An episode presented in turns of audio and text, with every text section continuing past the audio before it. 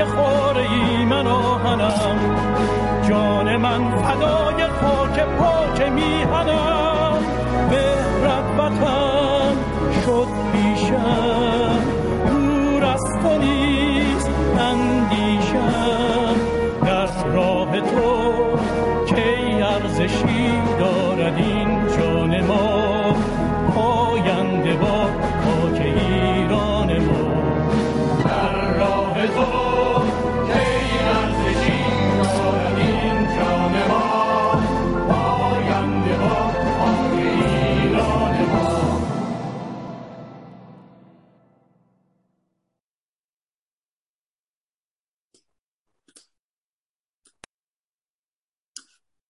درود میفرستم به هموندان عزیز بینندگان و شنوندگان برنامه امروز. ارز کنم که امروز مصادف هست با جشن باستانی صده. این روز رو هم خجسته میگم به همه عزیزان. موضوع سخنرانی امروز ما هست. فرصت ها ظرفیت ها موانع خطرات و تهدیدها در راه گذار و آزادی. و هموند عزیزمون جناب دانشور در این خصوص صحبت خواهم کرد. البته پیش از اینکه من میکروفون در اختیارشون قرار بدم و خواهش کنم که صحبتاشون رو بکنم به موضوعی می‌خواستم اشاره کنم که روزهای گذشته اتفاق افتاد در تعدادی از کانال های رادیو تلویزیون و صدا و سیمای رژیم برای یک چند ثانیه حک شد و تصاویری از رهبران سازمان مجاهدین به نمایش در اومد. شنیدیم شعاری دادن در حمایت اون سازمان شعاری علیه رژیم و خامنه ای داده شد و بعدم اون چه گذشته بود رو خود صدا و سیمای رژیم در خبرهاش بازگو کرد. یعنی خبرش رو رسوند باز به مردم. در در واقع تعداد به صورت متعدد چند بار مثل که راجبش خبرگزاری ها اعلام کردن. و همینطور مسئولانی هم در موردش صحبت کردن. برای یک حکومتی که بسیار به تبلیغات توجه داره و پروپاگاندا رو خوب می‌شناسه. یعنی از پیش از اینکه حتی این حکومت به وجود بیاد اینها کارشون کار تبلیغات بوده. با تبلیغات در واقع کار کردن. وقتی که ما اینها رو در واقع دکتر ریالا دینکاران نامیدن. این دینکاران کارشون فروش دین باشه. دین این فروش مثل هر فروشی یک بخشش در واقع بازاریابی و تبلیغات هست. پس اینا به این در مسلط هستن. می‌دونن که تبلیغات چه جایگاهی داره. از پیش از 57 هم دیدیم که در واقع چه خبرهایی رو تونستن به شیوه های مختلف پخش بکنن در میان مردم و بر صورت از تبلیغات و پروپاگاندا اینها نهایت استفاده و سوء استفاده رو می‌برن. و با این نگاه هست که من فکر می‌کنم باید برگردیم ببینیم که چه اتفاقی افتاد. یعنی مهمترین هدفی که این پروپاگاندای رژیم تا امروز دنبال کرده و برای این هدف هم از کانال های مختلفی استفاده می‌کنه انحراف افکار عمومی خفه کردن سایر صدا هاست. در واقع زمین سازی است مخصوصا برای سرکوب مردم. دیدیم که در بسیاری مواقع وقتی یک چهره رو می‌خوان حذف کنن ابتدا از همین سیستم پروپاگاندای خودشون استفاده می‌کنن برچسبای می‌زنن چهره رو تخریب می‌کنن و در واقع بعد وارد عمل میشن. یعنی ابتدا یک صفاتی رو به افراد یا گروه ها نسبت میدن و اونها رو از در نگاه مردم سیاه می‌کنن. با مثلا صفاتی مثل مفسد و فل ارز خوندن مفسد جاسوس. چه و چه بر ارتباط دادن با گروه های مختلف. این شخص رو یک لباس دشمن مردم بهش میپوشونن و اون رو از انسانیت توهین می‌کنن که هزینه بعدی برای حذفش کمتر بشه. یعنی اینجوری زمین سازی می‌کنن که وقتی فرد رو شکنجه می‌کنن در زندان می‌کشن یا حذف می‌کنن این فردی باشه که در چشم مردم منفور شده باشه و هزینه کمتری براشون داشته باشه. یکی از همین نسبت هم که خب می‌دونیم استفاده می‌کنن مرتب کردن و آنوزم می‌کنن ارتباط دادن مخالفان به مجاهدین خلقه. یعنی با توجه به اون تنفری که می‌دونن مردم ایران نسبت به این فرقه دارن خیلی از حتی اعتراضات رو هم با نسبت دادن به این فرقه سرکوب می‌کنن. نه اینکه اگر که مشخصا این کار رو هم نتونن بکنن سرکوب نمی‌کنن می‌کنن. ولی این گونه می‌خوان هزینه ها رو پایین بیارن برای خودشون. حالا با این توضیحی که عرض کردم در در خصوص این اتفاقی که افتاد اصلا نمی‌خوام وارد اون در واقع تحلیلش بشم که از تکنیکی که, که این کار رو کرده چگونه این کار رو انجام دادن.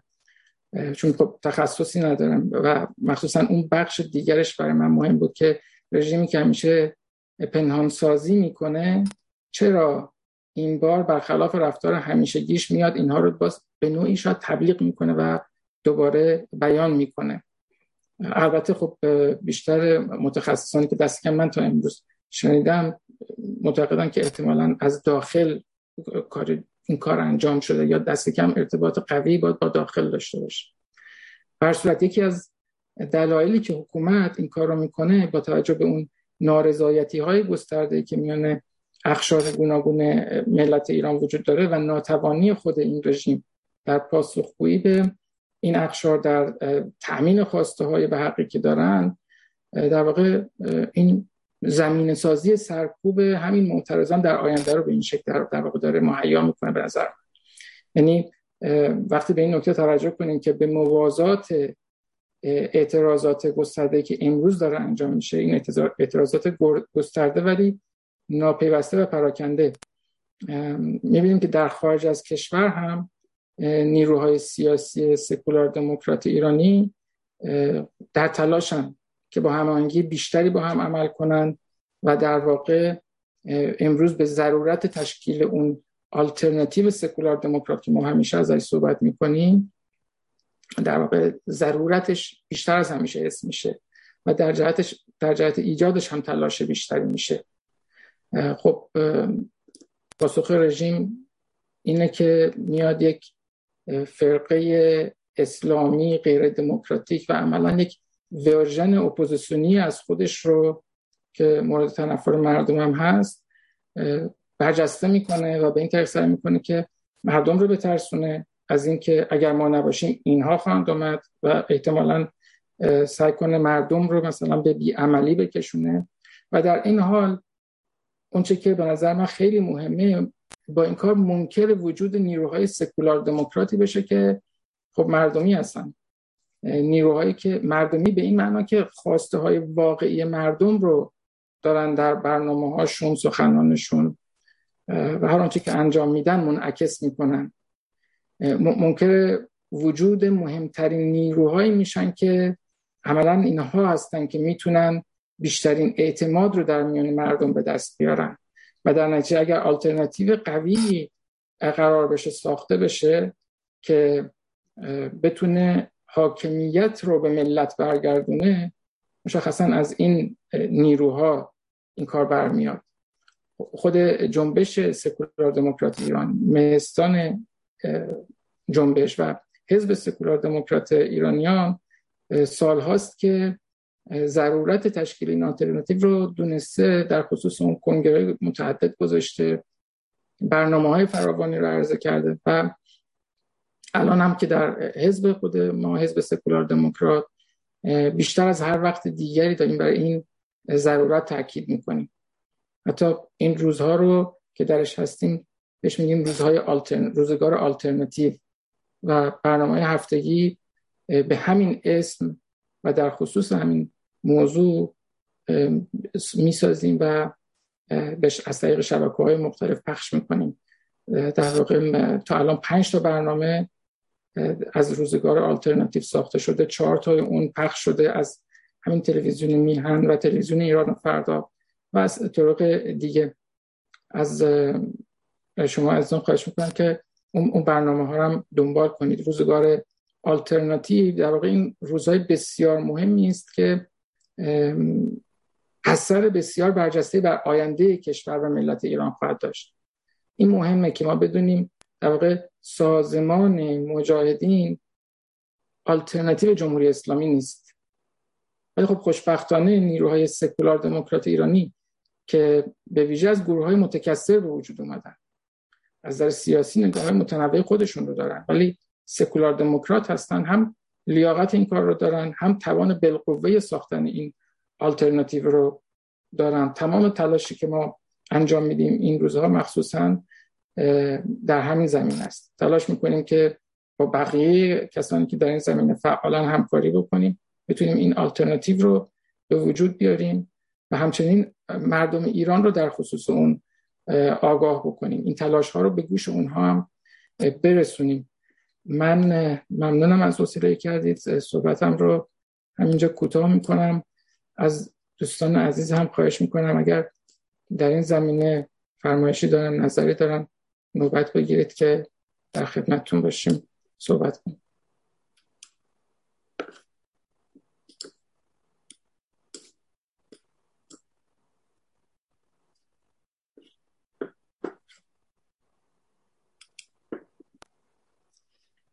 جناب جوان پیکر بفرمایید خوش بله موقعیتی بود خیلی ممنون. درود میگم به همه هموندانم آقای دانشور که مهمان امروز ما هستن صابخونن البته. عرض شود که موضوع مهمی بود آقای ابتایی که شما مطرح کردیم.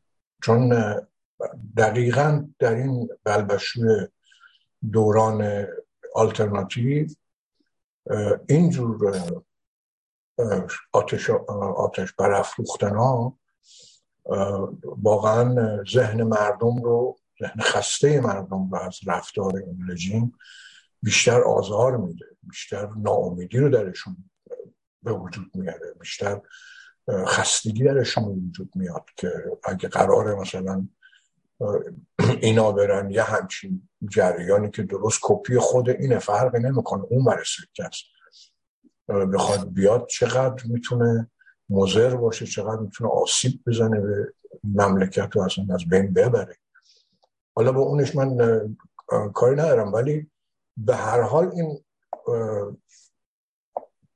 عملی که من واقعا بر این باورم که کار خود رژیم خیلی تحلیل که دادن در این روزها خیلی بر این باورم که بازم اینم کار اسرائیله.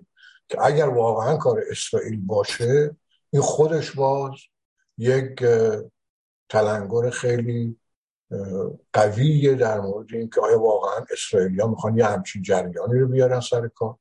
در صورتی که اون توضیحات و اون تبلیغات به دنبال این ویدیو ده ثانیه‌ای از طرف خود رژیم و اون همه باها دادن بهش اون نشون میده که حتی اگر فرض محال از نظر من کار اسرائیل هم باشه رژیم خیلی خوب ازش استفاده کرد. یعنی می‌خواد که این کار استفاده رو بکنه. و این از این نظر به نظر من کار خود رژیمه. خود رژیم این کاری کرده از درون این کاری کردن اینکه ممکنه یه نفری بدون توی خود رژیم باشه و بدون اطلاع اونا این کاری کرده باشه اونم به نظر من چندان شانسی بر درست بودنش نیست. ولی به هر حال فکر و ذکر خیلی از مردم رو به خودش مشغول کرد در یک لحظه. یه شوکی بود که به مردم وارد شد. ولی بعدا تونستن خودشون رو کنترل کنن. من تا حالا تو فضای مجازی هیچ واکنش قابل و ارزی در این مورد ندیدم که مردم چون در این زمینه بخوام بگن آی ما میترسیم آی فلانه. نه اونجوری هم پیش نیومده. خوشبختانه. یعنی خود اون مصاحبه که مصاحبه هایی که خود رژیم را انداخته بود گویا کار قادزهر رو انجام میده. خودش خودش رو خونسا کرد. به هر حال من از این فرصت سوء استفاده کردم برای اینکه در مورد این چیزی که اختاری که شما دیم هشداری که دادیم یه مقدار بیشتر پافشاری کنم خیلی ممنون آقای ابتنی ممنونم از شما. ارز کنم که ما این بخش رو خب کوتاه می‌گذاریم چون که جناب دانشورم صحبت خواهم کرد. جناب حسین نژاد بفرمایید خواهش می‌کنم شما هم بله با درود به همین دوستان با قایل از آقای دانشور می‌خواد صحبت کنیم و طول ندیم ولی این موضوع دیدم مطرح شده من دیر شد. خوب در این مورد بگم که من سی سال توی تشکیلات مجاهدین بودم. کاملا می‌شناسم ترفنده هاشون روششون و خصلت هاشون رو. این استفاده از هر شکافی هر بدترین طرف هر کس باشه. هر شکافی بین رژیم و هر کس باشه. این خط اساسی و اصلی فرقه هست که استفاده باید بکنیم. این از اول بین بنی صدر خمینی. که از بنی صدر خودت می‌گفت داخل خودش بودن سرمایه‌داری و لیبرالیسم میدن ولی استفاده کردن. طرف بنی صدر صدام و خمینی عراق و ایران چزن خودشون داخل بودن با عراق جزامه. خیلی منفور. ولی باید بریم بریم استفاده کنیم که بریم رژیم رژیم. رفتن با عراق با صدام. همه چیزو سوزوندن. همه اپوزیسیون رو خراب کردن. با اون ناامیدی اینا. آمریکا الان اسرائیل یه تو منطقه می‌دونن که اگر حمله هم بشه جنگ هم بشه علیه فقط اسرائیل آمریکا جهل جنگ نیست الان. اسرائیل می‌تونه یکی یکی دشمن رژیم رفتن توی شکاف صحبت کردن. امکاناتی که الان با توجه به سوابقی که تو ایران هست با جریان حک کردن بمب بنزین ها اون دوربین های رژی زندان. کاملا معلوم بود و ما سلاح تاسیسات اتمی هسته ای رژیم حک کرد اسرائیل. همه اینها کار اسرائیل بود و فقط هم از عهده اسرائیل بیاد میاد حک کردن. حک کردن اینجور حک کردن توی ماهواره و اینترنت چون به مرکز اینترنت دسترسی داره با آمریکا. این کار فقط اسرائیل باش صحبت کردن نزدیک شدن خیلی وقت سالها با اینا. رفت آمد دارن ارتباط دارن در تضاد باریش صحبت می‌کنن این امکانات پول هم میدن خرجش هم می‌کنن قسمتی هم خودشون به عهده می‌گیرن کارهاشون صد درصد عامل انسانی مطلقا نیست مطلقا کار رژیم نیست. کار رژیم که نمیاد ضربه در چشم مرج بر خامنه ای بگه که هرگز این کار نمی حتی مسعود از تنها بود باز می‌شد گفت. ولی این چنین ضربه به خودش نمی‌زنه. خامنه بیاد بر خامنه مطرح کنه. این صد هیچ عامل انسانی هم مطلقا نیست. داخل چون کسی نداره. داخل دستگاه های حساس ترین دستگاه های رژیم رادیو تلویزیون رادیو هاست 25 تا رادیو رو هماهنگ چطور این همه نیروی انسانی اجا تو 25 تا دستگاه حساس رژیم داشته باشه؟ دیگه بس تو سپاه هم داره. پس کودتا چرا نمی‌کنه 40 ساله بس می‌تونه هر آن می‌تونه رژیم سرنگون کنه. این مطلقا همه هم دست فامیل های رژیم خانواده های رژیم هم تو دستگاه تلویزیون. هیچ عامل انسانی نیست. هرچی و صد درصد با اسرائیل هماهنگ کردن. کار اسرائیل برای همین پول با تلاش خودشون. نه اینکه اسرائیل بخواد اینا رو جا بیاندازه می‌تونه منفوره می‌تونه نمی‌تونن بیاد. ولی با تلاش خودشون جو به اسرائیل نزدیک این کاری هم فقط برای تبلیغات و جا انداختن خودش؟ چون منزویه می‌دونه منفور اسمی ازش نیست. اینجوری می‌خواد با این پول و خرج و ارتباطاتش تونست بتونه خودشون مطرح کنه. مثلا تو ایران جا بیندازه مطرح. که هر چیزم موفق نخواهد شد که نشده. جایی نداره. تو اون آقای ابتایی گفتن اصلا آلترناتیو نیست که. با روسری که دیدم کلی فوش دادنه. ما مردم دختران میرن تو خیابون روسریشون در میارن. و حالا ما می‌خوایم یه روسری دار بره یه روسری روسری دار بیاد به ما رئیس بشه. اسلامی و این. نمی‌تونم. مسلمه که شکست می‌خوره و بعدا خواهیم دید که چه نتیجه خواهد دید یرجز از این کارا هیچ نتیجه هم نخواهند گرفت. نمی‌گیرن هم. به اصل پایه و اساس آلترناتیو پایگاه مردمی اون فکر اون جنبشه. که وجود نداره. تعیین کننده اونه. در اصل. ببخشید. تشکر. جناب مفخمی F9 زدید شما؟ خیلی مختصر. خیلی مختصر بگم که با احترام با آقای حسین نژاد آقای حسین نژاد مقصود است که این کار کار خود رژیمه. از داخل اگر حفاظت میشه کاری نداریم ولی خودشون این کاری کردن که بگن اپوزیسیون یعنی مجاهدین خلق و مردم بترسونن. منظور این بود. خیلی متشکرم. کار نداره به نظرم چون با خامنه نمی‌تونه اونجوری مطرح. مرسی. حالا برسات می‌کنم بیشتر تاکید بر اینه که علاوه بر یعنی فارغ از اینکه چه کسی کرده رفتار رژیم فکر می‌کنم مهمتر اینجا. جناب دکتر نوری علا درود بر شما. اگر که خواهش بکنم شما سخنی داریم بفرمایید. بله خیلی ممنونم. من البته با نظر آقای حسین اصلا موافق نیستم و فکر می‌کنم آقای مفخمی درست گفتن چون اولا همه حرفایی که ما می‌زنیم روی تصورات ماست. ما که استدلال و دلیل خاص و سند خاصی نداریم. من یادم فروغ فرخزاد که تصادف کرده بود و کشتش مرده بود. یعنی در اون تصادف روزنامه ها را افتاده بودن با همه مصاحبه می‌کردن که به نظر شما فروغ فرخزاد کشتنش یا بر اثر تصادف مرد؟ چه سوالیه که دارید از ما می‌کنید؟ اما به حال یک قرائنی وجود داره که اون قرائن ارز کنم که می‌تونن ذهن آدم رو به سوی ببرن.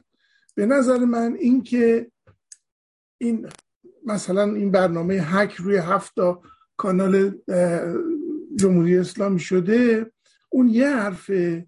این که جمهوری اسلامی اصرار داره که به اطلاع همه مردم برسونه که این حک صورت گرفته و با مقامات مختلف مصاحبه می‌کنند و غیره نشانه اینه که جمهوری اسلامی از این مسئله خوشش آمده و می‌خواد استفاده بکنه ازش.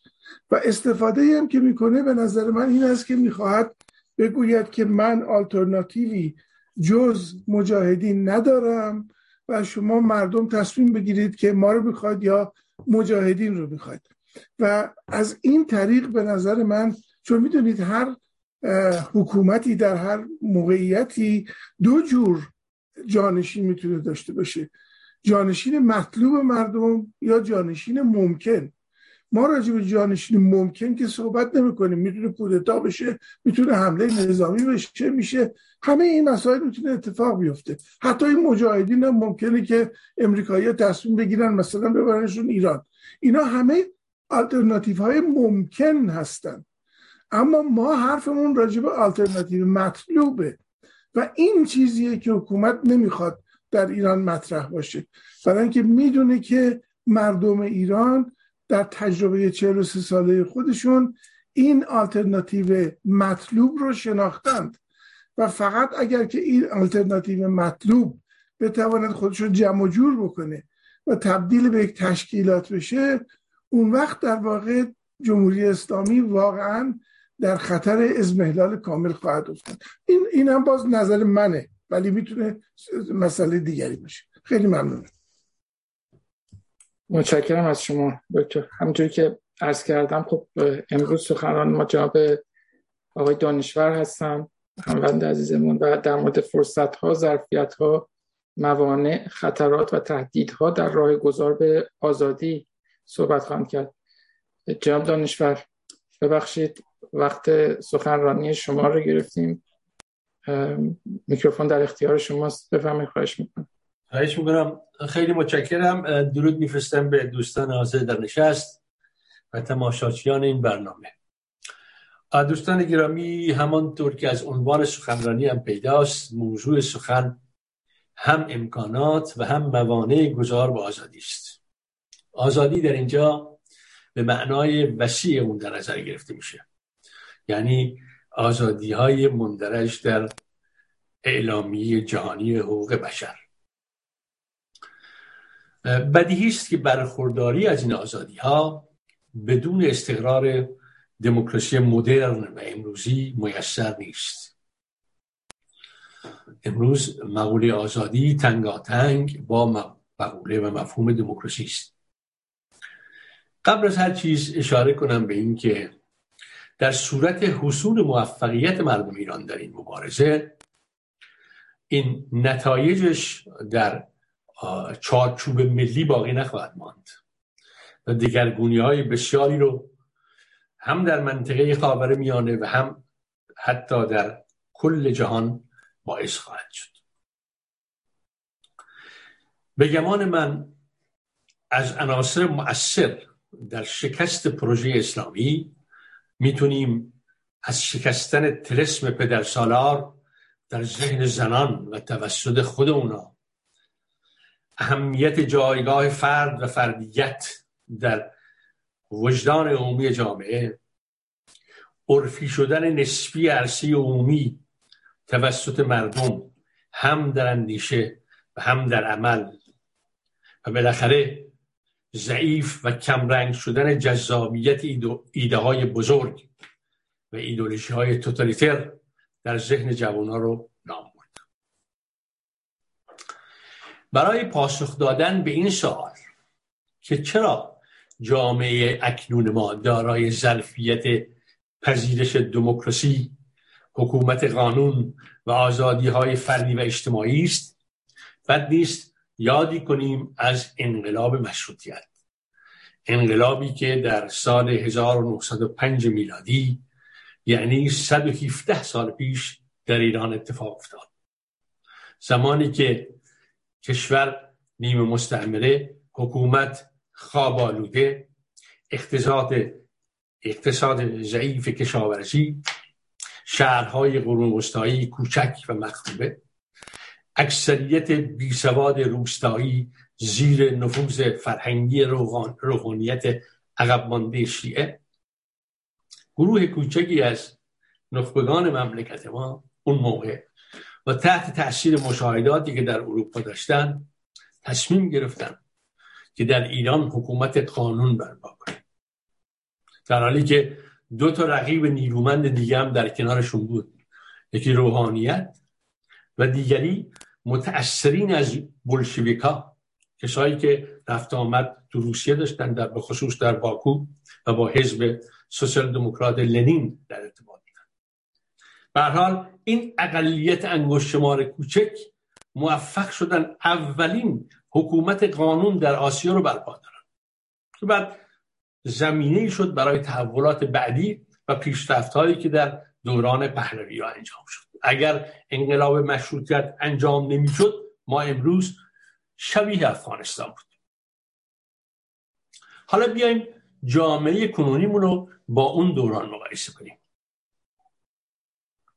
ببینیم امروز وضع در چه همه ما می‌دونیم احتیاج به گفتن نداره. ما امروز کشوری داریم با شهرهای بزرگ میلیونی جمعیتی داریم که اکثرتش جوانان تحصیل کردن.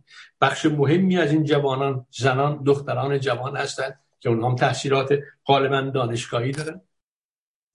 ارتباطات در این دوره دیگه نه با توسط چهار پایان بلکه ارتباطات دیجیتالی انجام می‌گیره. میلیون ها ایرانی بر اثر مهاجرت در حکومت ها و در رژیم ها و در سیستم های دموکراسی رو از نزدیک می‌بینن و مقایسه می‌کنن و میآموزن. بنابراین به همین اگر بسنده کنیم به این نتیجه خواهیم رسید که امروز تمامی زیر ساخت های لازم برای دموکراسی و برای بهترین نوع دموکراسی در ایران امروز وجود داره. بنابراین نباید گوش داد به یاوسرایی هایی که معتقد است هنوز دوران آمادگی ایران برای دموکراسی نیست. اما اینکه این اتفاق این گذار به آزادی اتفاق خواهد افتاد یا نه امر دیگری است پاسخ می‌تواند هم آری و هم نه باشد. از میون همه عوامل ممکن در این گذار نقش الیت سیاسی روشن فکر است که تعیین کننده است. همون جور که در انقلاب مشروطیت دیدیم. همون جور که در تمامی تحولات دموکراتیک در جهان دیدیم این الیت سیاسی که امروزه در جامعه ما یا به صورت گروه حزب و دسته در اومده که بهش میگن گفته میشه اینا در واقع اپوزیسیون سیاسی متشکلن و یا در معنای وسیعترش همراست با چهره های زینفوزی در جامعه. برای مثال ما می‌تونیم از چهره مثل شاهزاده رضا پهلوی سخن بگیم. یا از افرادی مثل خانم نسرین ستوده یا محمد نوریزاد و از این قبیل که بسیار بسیارند و من فرصت نام بردن همه اونا رو ندارم. بنابراین این وضعیت اپوزیسیون امروز ماست. اما اپوزیسیون سیاسی ایران در بخش بزرگیش در واقع میشه گفت همون اپوزیسیون قدیمیه. مثل جبهه ملی مثل سازمان مجاهدین خلق مثل کمونیست ها مثل نهضت آزادی. و در بخش دیگر تشکیل میشه از کسانی که از اون اپوزیسیون قدیمی بریدن به دلایلی که ما وارد بحثش نمیشیم و دست به تاسیس گروه های جدید زدن. اما حال بپردازیم به اینکه با وجود چنین اپوزیسیونی و چنین راهی در پیش است در واقع موانع گذار چیست؟ به گمان من یکی از مهمترین موانع گذار همین اپوزیسیونه. و به گمان من تمام بخشاش. اما اگر بخوام دست به تقسیم بندی کلی بزنیم عوامل و موانع گذار به آزادی رو ما می‌تونیم هم داخلی و هم خارجی بنامیم. در بخش خارجی وجود دولت های ضد دموکراتیک در جهان که در دوران مشروطیت هم بودن برای کشور ما. در مقابل نهضت آزادی نهضت های قانون طلب ما کشور روسیه بود و کشور انگلیس بود. امروز هم ما دو تا کشور داریم که تاثیر منفی در تحولات جامعه ما می‌تونن داشته باشن. یکی روسیه است و یکی هم چین. من به این, به این خیلی نخواهم پرداخت. سریع رد میشم و میرم به عوامل داخلی اشاره می‌کنم. در میان عوامل داخلی ما یک اپوزیسیون داریم که گفتم و دیگری اصلاح طلبان و لابی در واقع قدرتمند و ثروتمند اون در خارج کشور. من در مورد اصلاح طلبان و لابی قدرتمند و ثروتمندش هم سخن نخواهم به خاطری که اینقدر در این مورد سخن گفته شده که کافی است. بنابراین من می‌پردازم به اون چیزی کمتر راجع به صحبت شده. اون اپوزیسیون. خب اپوزیسیون به طور کلی چند اشتباه اساسی رو تبلیغ می‌کنه بهش دامن می‌زنه و خودش هم واجد این اشتباهات هست. یکی اولین من در مورد پنج مورد صحبت کرد. اولین موردش در مورد قدرت سیاسی گذاره. همون چیزی که الان صحبت شد. در این مورد اپوزیسیون نگاه هژمونیک و اقتدارگرا داره. به چه معنی است؟ شما اگر توجه کنید اپوزیسیون ایرانی امروز نمی‌تونه تصور کنه که پس از سقوط جمهوری اسلامی بلافاصله در قدرت ننشینه. فرقی هم نمی‌کنه که قدرت رو به تنهایی بخواد مثل مجاهدین یا قدرت محلی رو بخواد مثل قومی گرایان و یا حتی مجموعی از احزاب و گروه های همسو بخوان قدرت سیاسی رو بین خودشون تقسیم کنن. مشکل این تفکر به گمان من ضد دموکراتیک از در اونجاست که اپوزیسیون بیرون از دموکراسی مثل وضعیت فعلی اپوزیسیون ما نماینده هیچ بخشی از ملت نیست و فقط نماینده تعداد اعضای خودشه. از طرف دیگر خطر این تفکر اقتدارگرا در اینه که دو تا خطر داره که اگر به موفقیت بتواند جانشین جمهوری اسلامی بشود در هر شکلش دو تا خطر عمده داره. یکی گذار آرام رو تهدید می‌کنه. بدین دلیل که رقابت در درون دولت گذار می‌تواند به کودتا در داخل دولت و به بحران در داخل جامعه منتهی شود. علت هم اینه که تمامی گرایشاتی که دو قدرت سیاسی جانشین میان خودش رو محق می‌دونن. خب دلیل دوم خطر دوم اینه که هیچ دلیلی وجود نداره که این دولت خودش رو منحل کنه. برای اینکه و قدرت رو بتونی از این دولت بگیری. دلیلش هم اینه که این دولت خودش رو قطعا شایسته ترین گروهی می‌دونه که توانسته قدرت سیاسی رو به چنگ بیاره.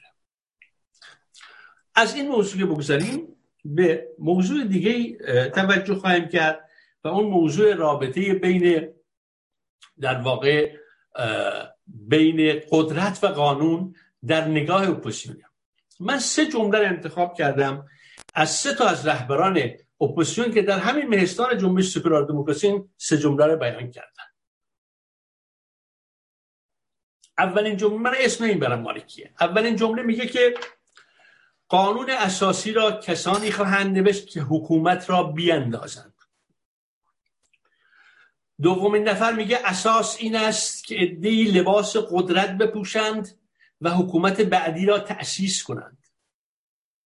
و بالاخره آخرین فرد چندی پیش گفت مجلس مؤسسان تابع توازن نیروهای تأثیرگذار است. و در ادامه گفت در مجلس مؤسسان است که وضع کشی سیاسی انجام می شود ببینیم حالا این داستان یعنی چی؟ برای که این خوب بفهمیم و اشکال تئوریک این ادعاها رو در بیاریم باید ببینیم از نگاه این دوستان رابطه بین قانون و آزادی و همینجور قانون و قدرت چیست؟ ابتدا رابطه قدرت و قانون رو ما بیایم در دموکراسی بررسی کنیم. در دموکراسی منشه قانون سه چیزه. یا پارلمانه یا حکم قاضیه یا قراردادهای بین المللی است مثل قوانین حقوق بشر. درسته؟ و علاوه بر این در دموکراسی ها یک ارگانی وجود داره مثل مجلس سنا که عدم تباین و ضدیت این قوانین رو با قوانین اساسی میسنجه و کنترل می‌کنه. این روشی که در دموکراسی انجام میشه. معنای این سخن چیست؟ معنای سخن اینه که در دموکراسی ها قوانین اساسی هستند که مرزهای عمل قدرت سیاسی یعنی دولت و پارلمان رو تعیین می‌کنند. پس در این سیستم ها یعنی در سیستم های دموکراتیک قانون بر قدرت تفوق دارد برتر از قدرته. برخلاف نظام های غیر دموکراتیک که برعکس دریا یعنی قدرت بر قانون برتری داره. چیزی که دوستان در همینجا میگن اگه اینو مقایسه کنید با سیستم دموکراتیک اینا میگن انتخابات بشود و منتخبین مردم در مجلس مؤسسان قانون بنویسن یعنی چی؟ یعنی سیاسیون قانون بنویسن یعنی چی؟ یعنی برتری سیاست بر قانون. درست؟ روشی برخلاف روش دموکراتیک در سیستم های دموکراتیک جهان. خب حالا اگه برگردیم به این سه جمله دوستان توجه کنیم می‌فهمیم که با کمی دقت که موضوع موضوع هژمونی در کسب قدرت سیاسی در جایگاه اول تفکر رهبران قرار داره. در واقع اونا میگن قوانین اساسی آینده نه از اقلانیت قانون و نه از نیازهای جامعه بلکه از قدرت سیاسی میاد. اون قدرت سیاسی که در اون لحظه معین تاریخی قدرت رو در اختیار می‌گیره. این یک نکته. نکته بعدی نگرش نادرست اپوزیسیون از رابطه بین قانون و آزادی. ما می‌دونیم که در دموکراسی آزادی بدون قانون بیمعنی است. یعنی در دموکراسی ها مردم به این دلیل آزاد هستند که آزادی ها را قوانین حمایت و زمانت می کنند این اهمیت داره که اقلانیت اونها رو قانوندانانی تایید کنند که مسلط بر شناخت قانون و جنبه های آن باشند. و اینکه قوانین نسبت به ایدولوژی های سیاسی بیطرف باشند.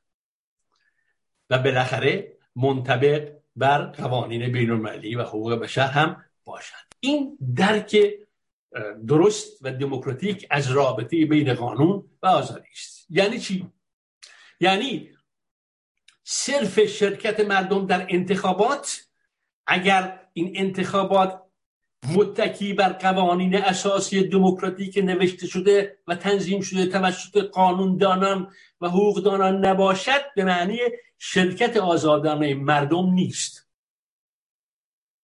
خب بنابراین برخلاف نظر رهبران اپوزیسیون ما شرکت مردم در انتخابات برای تعیین نمایندگان خودشون بدون وجود قوانین اساسی در آزادی انجام نمی‌گیره. به اون دیگه نمی‌تونیم بگیم انتخابات آزاد انجام شده. پس وقتی که شما خواهان این هستید که انتخاباتی بکنید که هنوز مبنای اساسی قانونیش تعیین نشده قوانین انتخابات آزاد که معین می‌کنن آزادی های فردی و چارچوب آزادی های فردی معین می‌کنن اون, اون انتخابات آزادی هستن نیست. خب حالا خود مقوله انتخابات ببینیم نگاه دموکراتیک به این مقوله چیست؟ و اشکال کار اپوزیسیون ما در کجاست؟ انتخابات در دموکراسی ها به معنی چیست؟ انتخابات در دموکراسی به معنی گزینش ایدئولوژی سیاسی برنده است که به صورت پذیرش احزاب مبلغ این ایدئولوژی ها توسط مردم صورت می‌گیره. این ایدئولوژی ها در پارلمان به زبان قانون ترجمه میشن و دولت مجری این قوانین. اینطوری است که قدرت اجتماعی یا قدرت مردم به قدرت سیاسی تبدیل میشه. البته با اون شرطی گفتیم بیشتر آزاد بودن هم درش اجرا میشه. خب.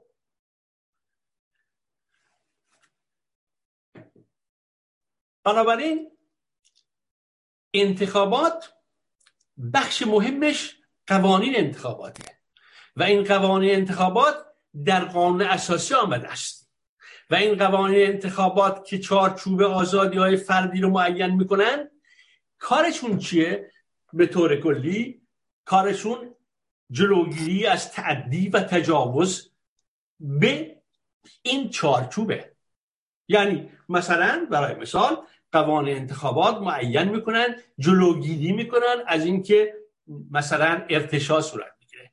جلوگیری می‌کنن از اینکه پول در انتخابات موثر باشه. جلوگیری می‌کنن از اینکه نفوذ خارجی در انتخابات موثر باشه. جلوگیری می‌کنن از اینکه نفوذ خانخانی رؤسای قبیله در انتخابات تاثیر نکنه.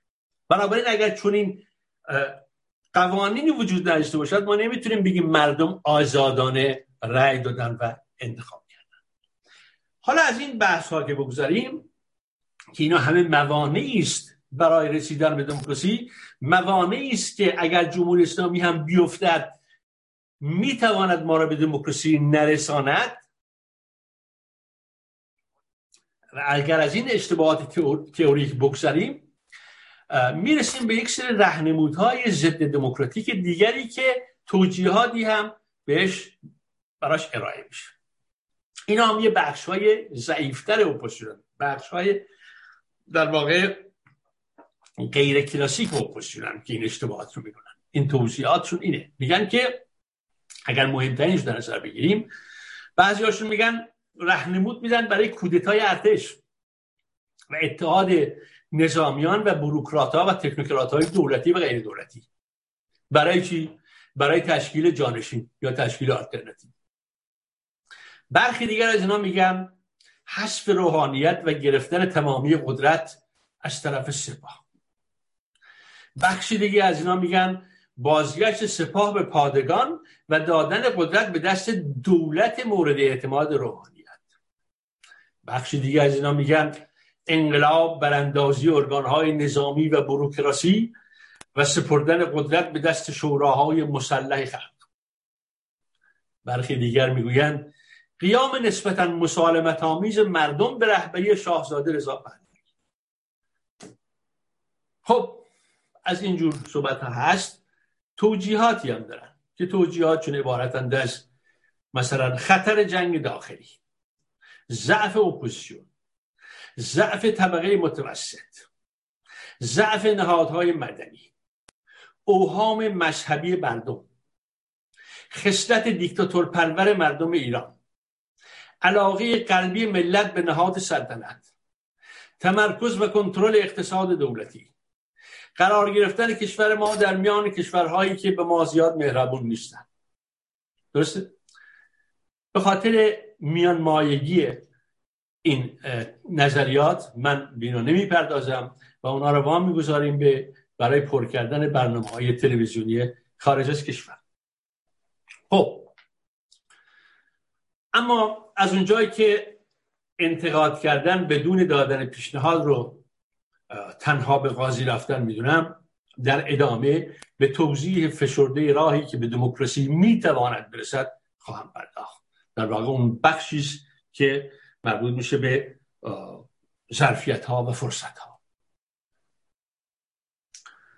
من فکر می‌کنم برای گذار آرام از جمهوری اسلامی به حکومت دموکراتیک و روی کلمه آرامم تکیه می‌کنم باید قبل از سقوط جمهوری اسلامی چاره اندیشی کرد.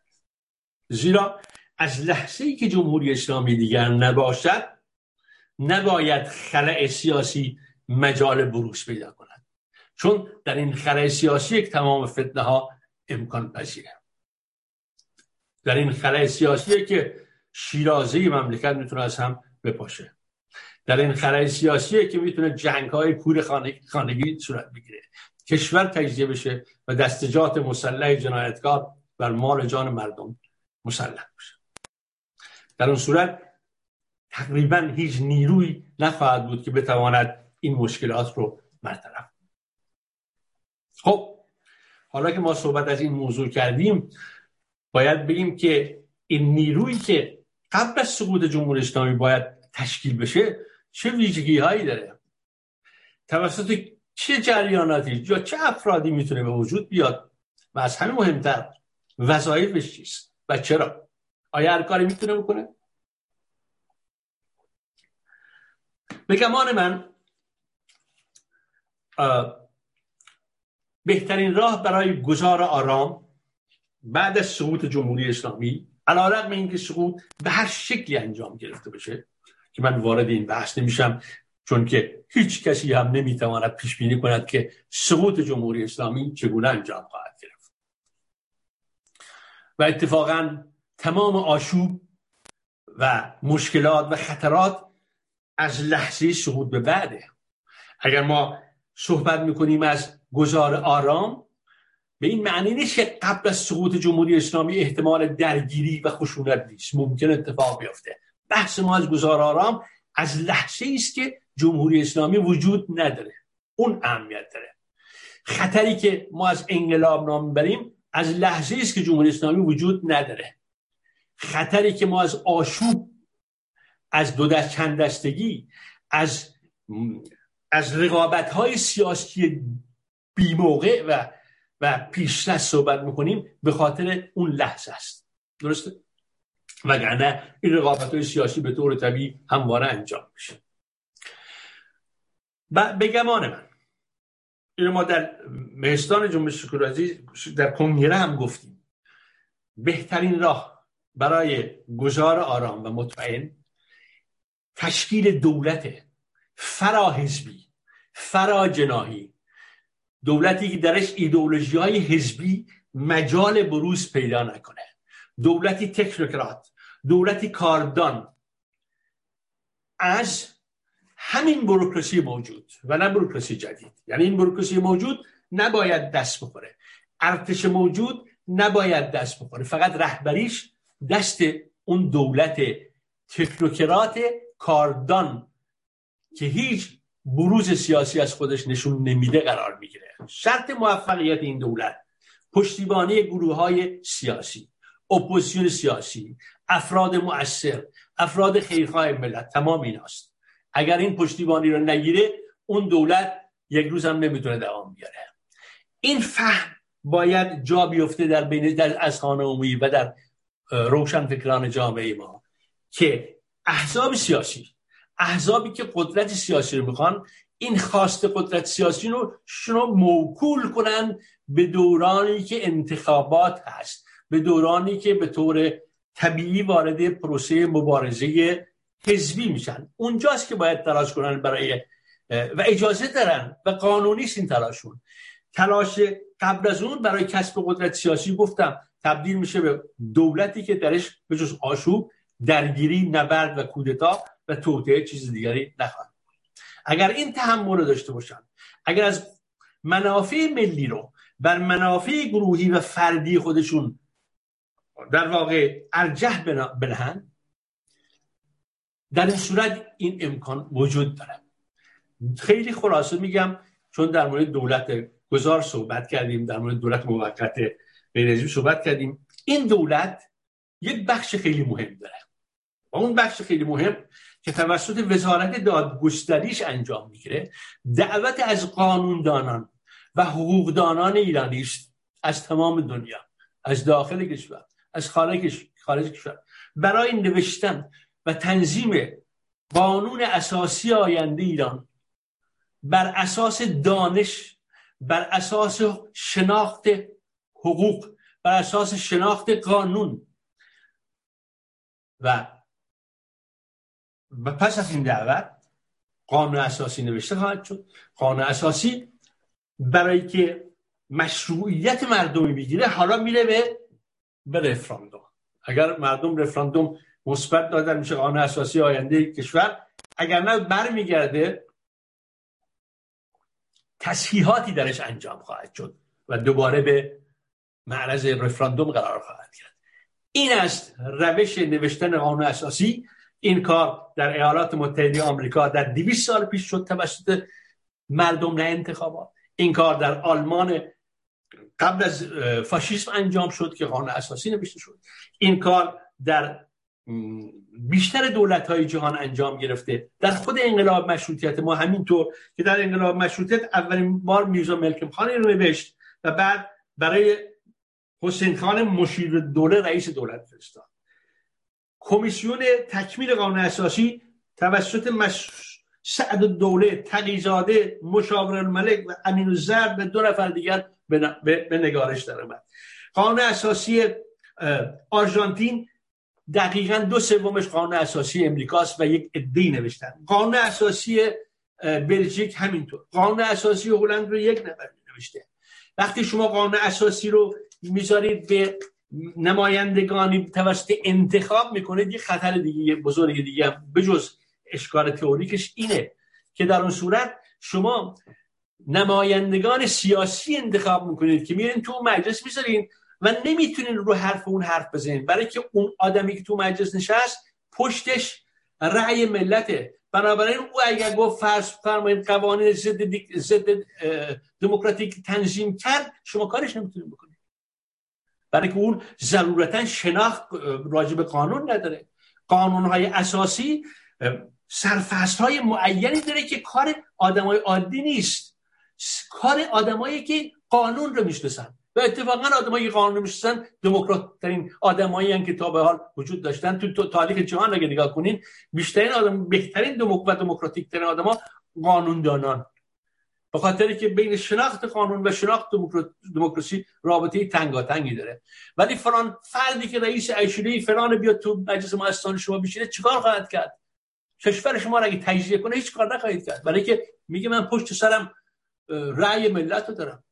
بنابراین بدترین کار ممکن این چیزیه که اپوزیسیون ما توضیح میده تحت این توضیح که چون آینده ایران مال ایرانیان است پس ایرانیان باید مستقیما خودشون قانون بنویسن. اصلا عجب حرفی است.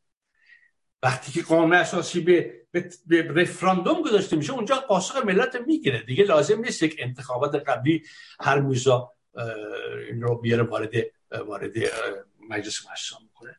بر صورت من این چکیده صحبت هایی بود که می‌خواستم بکنم. حالا در احتمالا در گفتگو با دوستان میشه هر کدوم از این بخش ها که باید توضیح بیشتر راجبش داد اون رو بازش کنیم. خیلی متشکرم که چند دقیقه برخون من مشتدید سپاسگزارم از شما جام دانشور. آقای مفخمی نوبت گرفتم. بفرمایید. جام مفخمی خواهش می‌کنم. دوست عزیز آقای دانشور من صحبتات درست بوده چون ما بارها شنیده بودیم این رو برای در واقع ملت ایران اونهایی که میشنون گفتیم و من خیلی خوشحالم از این جلسه که هست.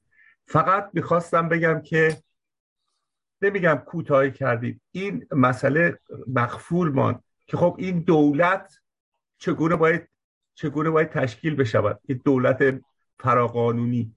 من میگم چجوری بگم؟ با کمال احترام وحشت نکنید نترسید. بگویید. اگر که حرفی دارید بگویید. اگر نه خب لابد حرفی ندارید. خیلی متشکرم. ممنون از شما. بفرمایید. جناب داشت خواهش می‌کنم. خدمت جناب مفاخمی عرض شود که اینکه این دولت فراحزبی فراحزبی فراجناحی چگونه باید تشکیل بشه؟ ما بحث های زیادی داشتیم تو همین مهستان حتی یادتون باشه حتی ما یه بار بحث کردیم اگر اپوزیسیون این کار نمی‌کنه ایرادی نداره. نکنه. شخصیت های متنفذ می‌تونن این کار بکنن. هر کسی که دلش برای مملکتش میتپه باید این کار بکنه. و هر کی که مسئول بیشتر مؤثره مسئولیت هم بیشتره. بنابراین اگر خاطرتون باشه ما در همین مهستان و اتفاقا من یادم از طرف خود آقای نوریالا بحث پیش آمد. گفت شاهزاده رضا پهلوی. به جای تشکیل ققنوس علمی که حالا معلوم چیز بدی هم نیست ولی بنوش بیشتر کار ما خواهد خود در آینده دی سال آینده یا نه ققنوس سیاسی تشکیل بدیم. ققنوس سیاسی تشکیل دادن همین مفهوم گمان من در بر داره. یعنی شما مثلا فرض کنید اگه دولت این دولت تشکیل دادیم با چهره های ولون بخشش ناشناس بخشش شناسایی شده ایرادی نداره. اگر این دولت چهره های متنفس پشتش باشن وزیر امور خارجش همین امروز می‌تونه وارد گفتگو با روسیه بشه. می‌تونه وارد گفتگو با آمریکا بشه. می‌تونه وارد گفتگو با با با کشورهای همجوار ما بشه. اگر مسائل فنی مسئله حل بشه که خیلی نباید دشوار باشه حتی ممکنه گفته بشه که این اینا دولت اگر چهرهای داخلش رو دستگیر خواهد کرد می‌توانند معاونین اینا رو مشخص بکنن خودشون به حال وجود یک قدرت آماده که به مردم ایران نشون بده خلایی پیش نخواهد اومد یکی از ابزارهای مهم سرنگونی جمهوری اسلامیه. برای که یکی از تردیدهای مردم برای زدن جمهوری اسلامی همینه که آیا وقتی ما زدیم چه خواهد شد؟ ببینید این بحث دیگه امروز خود شازده رضا پهلوی مثلا گفته من گفته من کسی نیستم که بخوام رهبری جنبش بگیرم. حرف بیفایده است. بنابراین از این باید گذشت. ولی کسی هست که بتواند از یک قدرت بروکرات تکنوکرات ملت دوست حمایت کنه برای دوران کوتاه گذار. این قطعا شدنیه. بنابراین ما هیچ مناقشه نکردیم این بحث رو کردیم با صدای بلند گفتیم. وظیفه شخصی مثل رضای پهلوی شخصی مثل خانم ستوده هر کسی هر ایرانی وطن پرستی اینه که این دولت رو. پشتیبانی کنه. وگرنه اگر بخواد دولت گذار جانشین جمهوری اسلامی از احزاب به وجود بیاد اونم احزاب ایرانی که چهل سال نشون دادن چجوری با هم دیگه نمی‌تونن نزدیک بشن به جز درگیری دعوا کودتا در درون و بحران در جامعه هیچ نتیجه نخواهد داشت کمایی که در کشورهای منطقه هم همین بوده. تمام اتفاقات تجربه شده است. خیلی متشکرم. متشکرم از شما. ارز کنم که آقای محسن قلیزاده از واشنگتن نوشتن پرسش من آن است که چرا در عنوان سخنرانی از گذار به آزادی یاد شده؟ در حالی که خود آقای دانشور هم بلافاصله از آزادی به دموکراسی تغییر مسیر دادند. در این حال تکلیف سکولار بودن دموکراسی چه می شود؟ من می‌دانم که آقای دانشور یک سکولار دموکرات تمام ایار هستند. اما با احتراز از استفاده از ترکیب سکولار دموکراسی به این جریان لطمه خواهند زد. جناب دانشور بفرمایید خوش آره من متوجه فرمایش ایشون هستم. ببینید وقتی من توضیح هم دارم اول. گفتم وقتی ما امروز آزادی می‌پردازیم کلمه آزادی رو کار بریم منظورمون آزادی مثلا از استعمار نیست. آزادی از نمی‌دونم تسلط یک نیروی بیگانه نیست. منظور ما آزادی هایی است که در دموکراسی های مدرن این آزادی ها توسط قوانین و اصول و پرنسیپ های دموکراسی محافظت میشه. مثلا ببینید برای مثال میگم خود مقوله سکولاریسم خود مقوله سکولاریسم قوانینش توی قانون اساسیه. و دولت های دموکراتیک مسئول اجرای این سکولاریسم یعنی آنچنان آزادی سکولاریسم و دموکراسی امروز در دموکراسی مدرن در هم تنیدن که با گفتن یکی از اینا در واقع اون دیگر هم گفتیم. ولی خب این اشاره اشاره نادرستی نیست. شاید باید هی تکرار کرد. آزادی دموکراسی و سکولاریسم. متشکرم از شما. جناب دانشور عباس آقا بفرمایید خواهش می‌کنم. نوبت شماست. خیلی ممنون آقای عبدی. درود برسم به هموطنان و سخنگوی امروز آقای دانشور. من پرسشی دارم راجع به دوران گذار. مثل شما منم اسم نبرم ما یکی از رهبران اپوزیسیون رو در همین مهستان خودمون داشتیم. در برابر پرسشی که از ایشون شد دوران گذار چه مدت باید باشه؟ ایشون گفتن ماکسیموم دو سال و باید کوتاه باشه. تاکید بر کوتاه بودن این دوره کردن. در حالی که پس از چند ماه تصادفا من شنیدم که ایشون در یک جلسه کلاب هاوس بود که گفتن مینیموم دو سال. یعنی از در مهستان ماکسیموم دو سال اسمردن و در اونجا مینیموم. یعنی معتقد بودن که مدت زیادی لازم است که مردم را آماده بکنیم برای دوره بعدی. این یک پرسش من این که چرا اهمیت داره که این دوره کوتاه باشه؟ یعنی طولانی نباشد مثل فرض کنید کشورهای همسایه ما که به نام دوران گذار اومدن و خیلی نمونه زیادی هست و ماندگار شدن. این یکی چرا اهمیت داره که کوتاه باشه؟ پرسش بعدی من اینه که خب چه تضمینی هست؟ پرسش بعدی من به تضمین مربوط میشه. چه تضمینی هست که کسانی که در دولت گذار وظیفه گذراندن این دورا داشتن با هیئت وزرا و نخست وزیری که تشکیل میشه به طور موقت اینها کاری نکنن که دوباره بعد از اینکه این دوره این دوران گذار منحل شد دوباره خودشون قدرت رو به دست نگیرن. این امکانش هست. چه تضمینی هست؟ خیلی ممنون که به این دو پرسش من اگر پاسخ بدید. متشکرم آقا. ممنون از شما. بفرمایید جناب دانشور ببینید در مورد سال اول زمان حیات دولت دولت گذار بستگی داره به انجام وظایفش. مهمترین وظایفی که این دولت داره یکی گفتیم فراخان برای تأسیس مجلس مؤسسان نوشتن قانون اساسی به رفراندوم گذاشتنش. این وظیفه باید انجام بشه. وظیفه دوم و مهمش ایجاد امنیت داخلی و امنیت در مرزهاست برای اینکه آزادی های فردی و اجتماعی تأمین بشه که احزاب وارد مبارزه پارلمانی بشن. چون می‌دونین دموکراسی بدون احزاب بی‌معنیه. و برای که این دموکراسی انجام بشه باید احزاب فعالیت آزادانه داشته باشن. و این آزادی رو کی تأمین می‌کنه؟ باید دولت موقت تعیین کنه.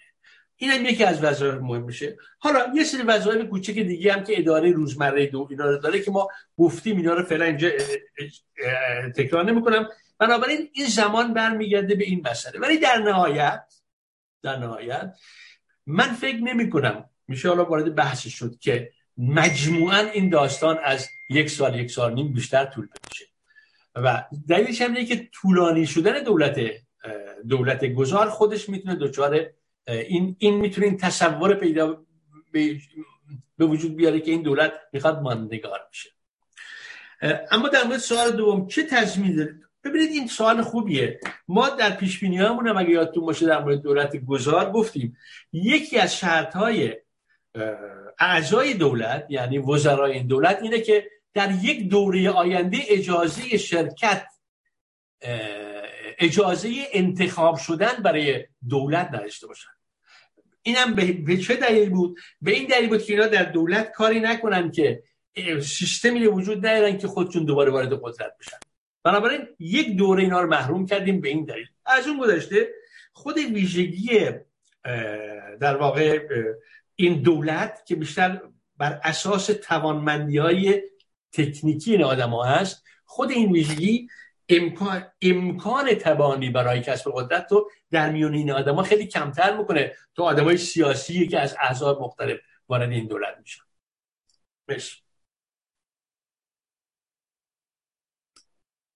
متشکرم از شما. ارز کنم آقای منصور تربیت از لس آنجلس. نوشتن مانع اپوزیسیون است؟ پرسشی. در جایی در میان صحبت شما این نوشتن حتما خودتون باید یادتون بیاد که مثلا کجا بودین. مانع اپوزیسیون است شما در این مهستان چه می‌کنید؟ وقتی که این مهستان خود جزی از اپوزیسیون است.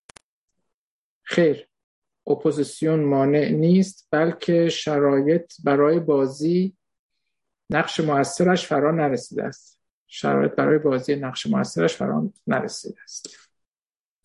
منظورشون از صحبت است که شما راجع به اپوزیسیون کردید جناب بودنشور بفهمید بله من متوجه هستم ایشون چی میگن. اولا ایشون دچار یه اشتباه بیدشیش کن نسبت به مهستان من اینو, تصحیحش کنم.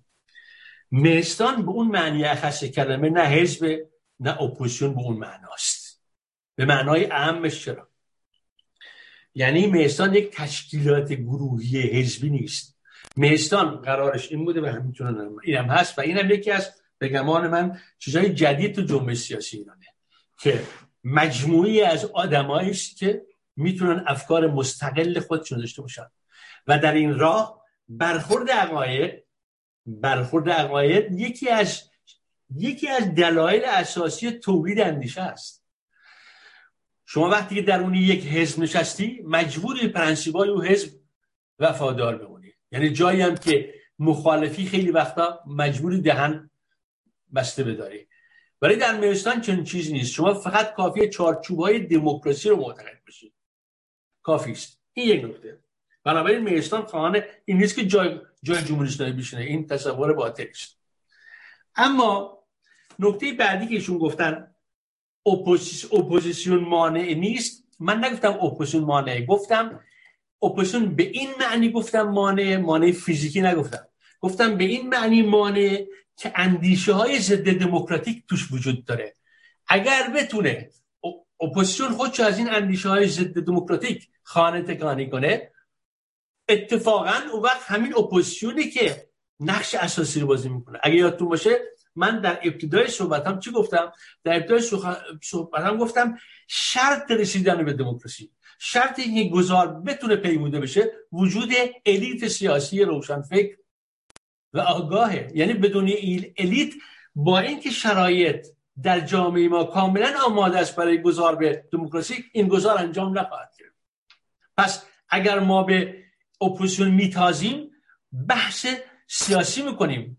اتهام نمی‌زنیم میگیم بینش تو ای آقای اپوزیسیون که چنین حرف می‌زنی بینش تو در مقابل بینش دموکراتیکه. برای که ما سی سال چهل سال تو دموکراسی زندگی کردیم و اینا رو آموختیم.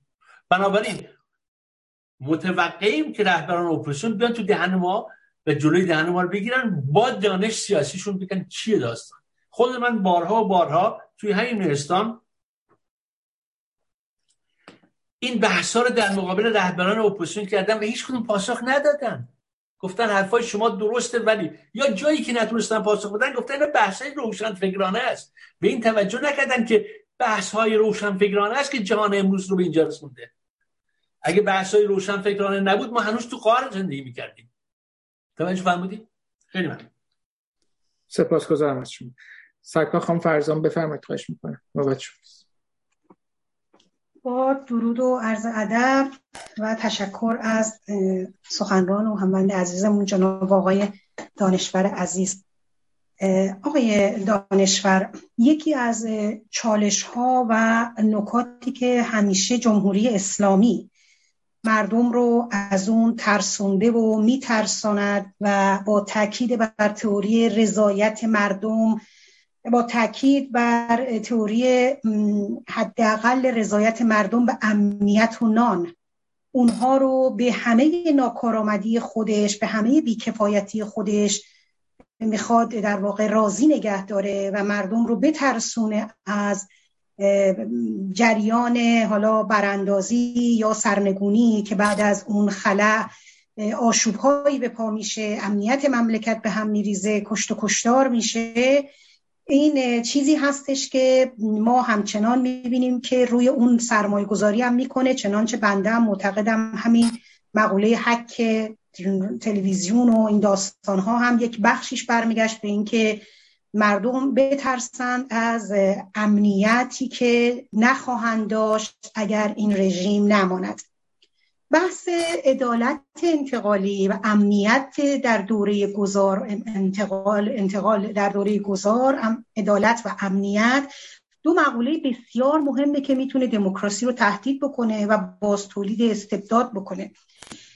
در صورتی که یک آلترناتیو محبوب و مشروع که من همیشه میگم محبوب قلوب ملت باشه وجود نداشته باشه که ما خیلی زیاد امیدواریم که این آلترناتیو با رهبری شاهزاده رضا پهلوی بتونه گذار امن آرام و بدون خشونتی رو همراه داشته باشه.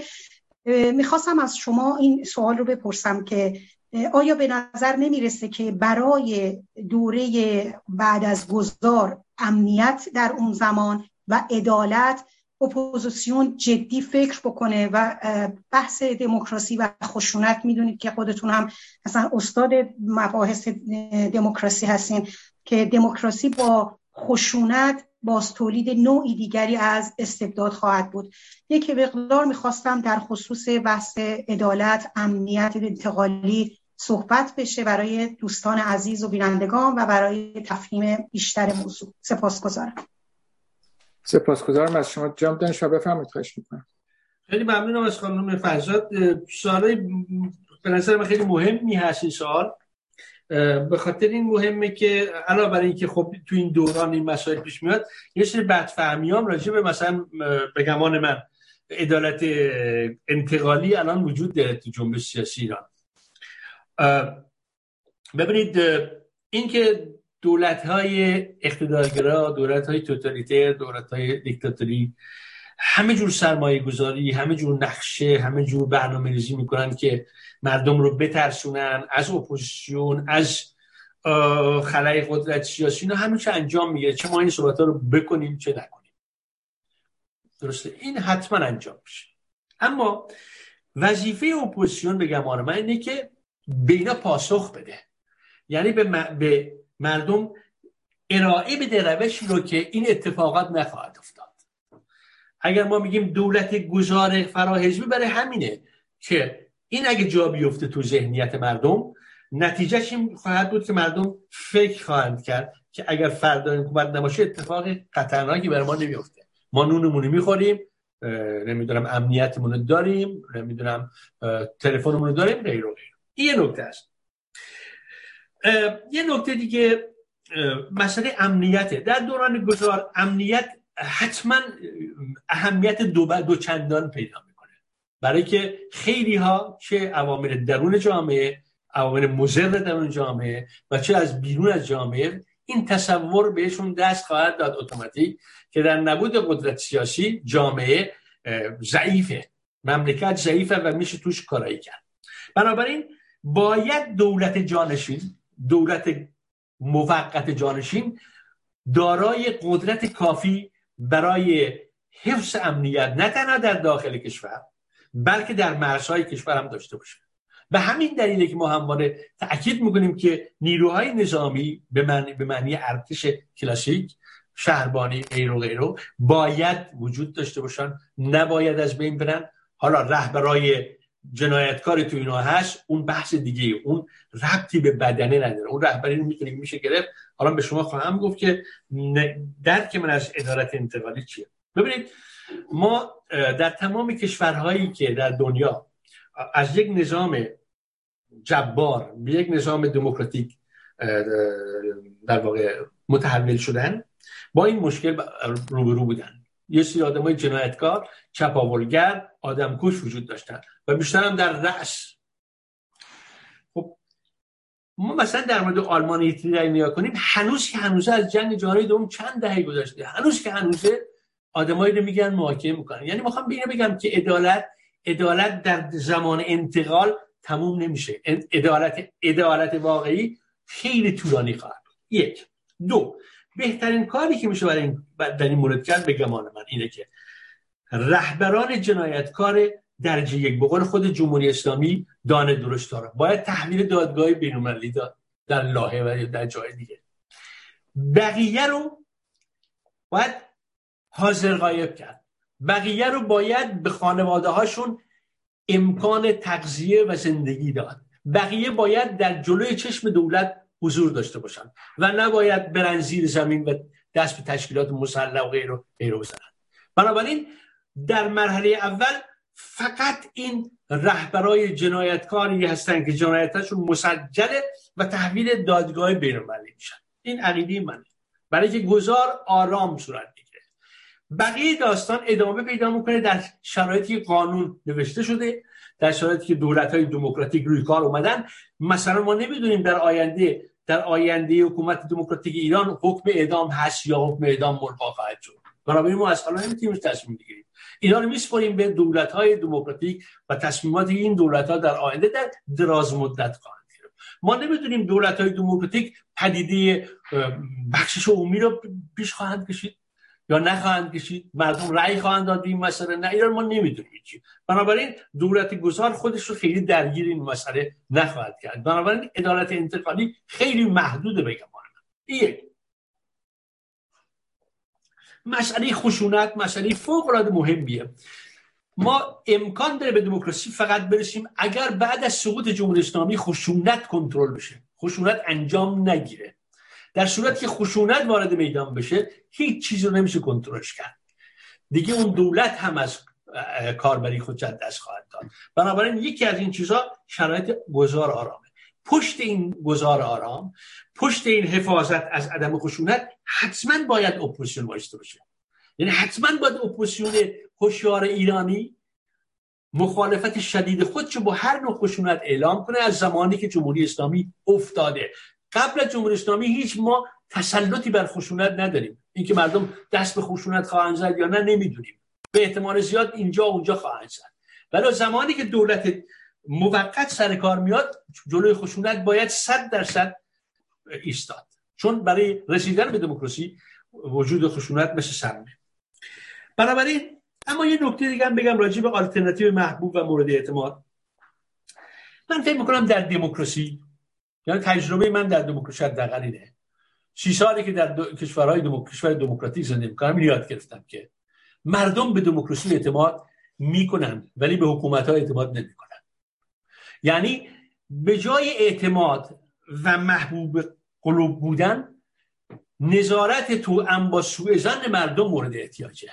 شما زمانی که اون نظارت تو با سوء زن مردم رو از روی حکومت برداری حکومت همه کار می‌تونه بکنه. به همین دلیله که در دولت های غربی شما می‌بینید در دولت دموکراتیک مردم یک یه دولت با یک رأی بالا میاد روی کار بعد چهار سال همون مردم میذارش کنار. چرا؟ چون که اون مردم دارای این فهم سیاسی شدن که با سوء زن دولت منتخب خودشون رو تعقیب کنن که چه می‌کنند اگر کار به طور نسبی درست بود دوباره انتخاب میشه. کما اینکه در کشوری که من زندگی می‌کنم این دولتی الان هست برای سومین بار انتخاب شده. خب اگر این سویزن به اونا گفت که دولت از سرات مستقیم پاچه کج گشته کاری نداره برش می‌کنن. میندازنش پایین. این اساس دموکراسیه. بنابراین من خودم شخصا خیلی به محبوبیت دولت و یا نمی‌دونم مورد اعتماد دولت خیلی اعتقاد ندارم. مرسی. سپاسگزارم از شما. آقای محسن دولو قاجار از مونیخ نوشتن به نظر من تمام سخنان آقای دانشور به بعد از گذار مربوط می شود و ایشان پیشنهادی برای دوران قبل از گذار ندادند. البته ایشون یک کامنت دادن. جناب دانشور بفرمید خواهش می‌کنم. بله من گفتم درسته اصلا بحث اساسی همینه قبل از گذار پیش چرا؟ قبل از گفتن. مهمترین چیزی که برای دوران قبل از گذار اهمیت داره برای رسیدن دموکراسی انتخاب و گزینش دولت موقت یا دولت گذاره. این اهمیت درجه یک داره. چطور نگفتم؟ ولی اینکه بگم مثلا مردم بریم توی خیابون دستجات هفت نفری تشکیل بدین یا دو نفری تشکیل بدین یا نمی‌دونم اینا رو من نه, نه من اهلشم و نه می‌دونم و نه بهش اعتقاد دارم. چون من می‌دونم مردمی که در وسط صحنه هستن خیلی بهتر از من یا هر نیروی اپوزیسیون نشسته در فرنگ این کارو می‌تونه بلده و می‌کنه. کاری که من می‌تونم بکنم اینه که یاد از آموخته های خودم در دموکراسی برای مردم توضیح بدم که دموکراسی چجوری عمل کرد داره. همین. بش. متشکرم از شما. جناب ناخدا محمد فارسی. بفرمایید خواهش می‌کنم. جناب فارسی. درود به جناب عالی جناب دانشور و تمام دوستان در اتاق. خیلی متشکر سخنان جناب دانشور کاملا صحیح و قابل قبول هست. من سوالم اینه که امنیت دوران گذار رو ما انتظار داریم که به چه شکلی برقرار بشه یا چه نیرویی می‌تونه این رو تأمین بکنه. با توجه به وضعیت موجود سازمان های نظامی انتظامی ما مثل ارتش سپاه بسیج وضعیتشونه که می‌دونیم الان به چه شکل هست. با این وضعیت حتی برای من واقعا سوال برانگیزه که ما به به چه نحو حتی بتونیم به اون دوران گذار برسیم. که بعد تمام فرمایشات جناب دانشور اون موقع صحیح خواهد بود. واقعا خیلی این برای من خیلی قابل سوال. تنها همین ارتش و بسیج و نیروهای انتظامی کشور نیست. این رژیم گروه های امنیتی مخفی خب بعضی اوقات دوستان میشنون نمی‌دونم موتور سوار و لباس شخصی و همسالم از اینها هم بسیار زیاده. من واقعا سوالم اینه که ما به چه شکل می‌تونیم حتی به شروع دوران گذار برسیم و در دوران گذار به چه شکل می‌تونیم اون امنیتی رو که جناب دانشور ازش صحبت کرد رو برقرار بکنیم؟ از من تمام. سپاسگزارم از شما جناب فارسی. بفرمایید دانشور. منم خدمت ناخدا فارسی سلام عرض می‌کنم. من فکر می‌کنم ایشون یکی از شخصیت که توی این نشست حاضر از همه ما بهتر روحیات نظامیگری رو می‌شناسه و احتمالا در جنگ با, با عراق خودش هم شرکت داشته و آشناس با این داستان اما اون چه که من به نظرم می‌رسه دو موضوع خیلی اساسی است. یکی اینکه به مجردی که دولت گذار تشکیل شد و به طور رسمی به کار خودش شروع کرد شروع آغاز به کار کرد نیروهای سپاه در در ارتش باید منحل بشن. یعنی از سپاه و ارتش یک نیروی ارتشی باید ساخته بشه نه دو نیرو. در کنار این مسئله بسیج باید خلع سلاح بشه. و در کنار این مسئله نیروهای مخالف رژیم هم باید خلع سلاح بشن. یعنی سازمان مجاهدین خلق نمی‌تواند به عنوان اینکه من سابقه 60 سال مبارزه با رژیم پهلوی و رژیم فران داشتم اعضای مسلط ممنوع باید بشه. سازمان های قومگرا اصلش رو باید تحویل بدن. چون دیگه از حالا ما داریم میریم طرف دموکراسی داریم میریم طرف اجرای حقوق شهروندی. و اینا رو با با کلاشینکوف نمی‌گیریم. اینا رو با گفتگو با بحث و فرستادن نمایندگان در مجلس می‌گیریم. خب تجربه کشورهای توتالیتیر و دیکتاتوری های مثل زمان شوروی سابق یا بلوک شرق نشون داد که خیلی خطر نبودن چون در اینجا هم اعضاب کمونیست بودن. اعضاب کمونیست همواره در ارتش های کلاسیک هم نمایندی داشتن. مثل همین سازمان عقیدتی چی بود؟ مال که تو ارتش بود یا تو شهربانی بود جایی بود. اونا هم همواره داشتن. نهادهایی داشتن که از طرف حزب ارتش رو کنترل کرد ولی ما دیدیم در یک لحظه معین تاریخی تمام اینا دود شد رفت به هوا. ما امیدواریم اتفاق بیفته. ولی قطعا دولت موقتی که سرکار میاد باید خودشو برای هر حادثی آماده, آماده کنه. گذار به دموکراسی گذار آسونی نیست. من هرگز نگفتم گذار آسونیه. و همین دلیل باید تمام چاله چوله هاشو پیش بینی بشه و راجبش صحبت بشه. درگیری هایی که من میگم می‌تونن عذاب تو مجلس تو توی دولت موقت ایجاد کنن این برای که آرامش رو می‌تونه به هم می‌زنه و این آرامش باید بمونه. این آرامش از دولت شروع میشه و بعد به پایین بیاد بنابراین اینکه چگونه اتفاق میافتاد یا روانشناسی نظامی های ایرانی چطوری؟ این بحثی که من فکر کنم جناب ناخدا, ناخدا فارسی با داره ما توضیح بدن بش اجازه بفرمایید من یکی دو جمله خواهم. خواهش می‌کنم بفرمایید. چون سوال کردن خواستن که من جواب بدم جناب دانشمند بله من اعتقاد من بر اینه که اصلا برای اینکه ما به دوران گذار برسیم مردم ایران هستند که در ایران سرنوشت ساز خواهند بود حرکت خواهند کرد.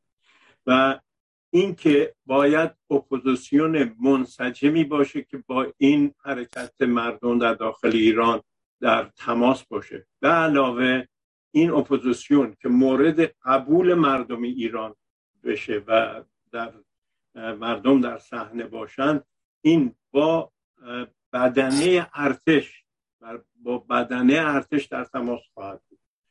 اون موقع امکان پذیر هست که با بدنه ارتش تماس پیدا بکنه تا بشود با شروع گذار اون امنیت لازم برقرار بشه. تا اون موقع همطور که جناب دانشور گفتن احتمالا خود سپاه فروزش کرده و ریخته فرار کردند و حتی بسیج دیگه احتمالا نخواهد بود به این شکلی که هست. و از این طریق من به عنوان یک نظامی تنها من این راه رو می‌بینم که اپوزیسیون منسجم با مردم داخل کشور ایران ارتباطش رو برقرار کرده باشه با ارتش. ارتش من صحبت می‌کنم نه نیروهای دیگه. ارتش ایران هنون باز هم میگم من که ساختار یک ارتش ملی رو داره میشه با تماس باش این امکان امنیت در دوران گذار رو برقرار کرد. متشکرم از این فرصتی که به من بازم ممنونم از شما ناخدای عزیز. آقای امار نیکویی از دانمارک نوشتن دولت فراحزبی یعنی چه؟ از مریخ که نمی شود آدم وارد کرد. هر یک از شخصیت ها هم جهان بینی دارند. هر یک از شخصیت ها هم جهان بینی دارند هم ایدئولوژی و هم احتمالا ارتباطات گروهی. مگر اگر کسی با ادعای عدم ارتباط گروهی در دولت موقت حضور پیدا کند به ارزش ها و منافع گروهی خودش پایبند نخواهد بود. بفرمایید خواهش بکنم جناب شد بله این آقای امار نیکویی فکر کنم بودن. بله. بله. سوال کردن که دولت فراحزبی یعنی چی؟ از مریخ که نمی‌توان وارد کرد. ببینید بحث ایشون اینه که آدمی هر آدمی به حال داره یک جانبینی یک گرایش سیاسی معینه و که این نمی‌تونه که بذاره بیرون وقتی وارد دولت گذار میشه. بنابراین ما چه بخوایم به اعتقاد ایشون؟ چه بخوایم چه نخوایم در اون دولت سیاست رو وارد می‌کنیم. پاسخ من به ایشون که خیر اینطوری نیست. درسته که بشر درسته که هر انسانی جهان بینی داره درسته که هر انسانی گرایش سیاسی معینی می‌تونه داشته باشه ولی ویژگی انسان مدرن و دموکراسی هم از همین به وجود اومده. در اینه که می‌تونه وارد گفتگو بشه می‌تونه وارد قرارداد بشه. بحث ما در مورد دولت گذار این نیست که آدمایی که وارد دولت میشن مطلقا عضوی حتی می‌تونن عضوی حزب باشن. بحث سر اینه که به طور علنی و آشکار و امضا کردن یک قرارداد اعلام می‌کنن. یک عضویت از این لحظه تا زمانی که دولت گذار در قید حیاته. از این لحظه هیچ گرایش و باستابی از حزب مورد نظرشون رو ارائه ندن. یک. دو کارت عضویت حزبیشون اگر وجود داره پاره کنن. یعنی اعلام کنن من دیگر عضو این حزب نیستم. من یک انسانم که به خاطری که مثلا آدم اقتصاددانیم وزارت دارایی اداره کنم. من یک انسانیم به خاطر اینکه نظامیگری خوب بلدم ارتش در اختیارم من یه آدمیم که چون سابقه کار خیلی خوبی تو آموزش پرورشتم میشم وزیر آموزش پرورش. این عملیه. حتما عملیه شما حتی در دولت های مثلا اروپایی اگه زندگی کنیدشون در دانمارک بودن احتمالاً. در دولت های اروپایی شما ببینید دولت های ائتلافی تشکیل میشه. دولت های ائتلافی وقت تشکیل میشه اون وزیره که مثلا مال حزب سوسیال مسیحیه اون اجازه نداره نقطه نظرات حزب پیاده کنه. اون باید نقطه نظرات کابینه رو پیاده کنه. بنابراین عملیه. این فرق انسان مدرن حالاست منتها یک نکته اینجا وجود داره که من فکر می‌کنم بحث ما یه برم توی مستان که نم کی بود پاسخ داد. یه بحثی که خیلی بحث مدرنی نیست. این بحث مبتنی مبتنی به اینه که آدمی نمی‌تواند از جهان بینیش خلاص شود. آدمی نمی‌تواند از ایدولوژی سیاسیش خلاص شود. آدمی از همه چیز می‌تواند خلاص شود. کما اینکه جلوی چشم ما دولت های ائتلافی دموکراتیک در اروپا می‌بینیم که وزیری نه بر مبنای نیا خواسته ها و اعتقادات حزبیش بلکه بر مبنای قرارداد دولت ائتلافی کار می‌کنه. این عملیه. بش سپاسگزارم از شما. آقای آدم عبدی نوشتن آقای دانشور عزیز گفتید اپوزیسیون پنج اشکال دارد. یک اقتدارگرایی. اما شماره دو و سه چندان برایم مشخص نشد. خواستن که تیتروار آنها رو یک بار دیگه بیان کنید و تشکر کردم از شما.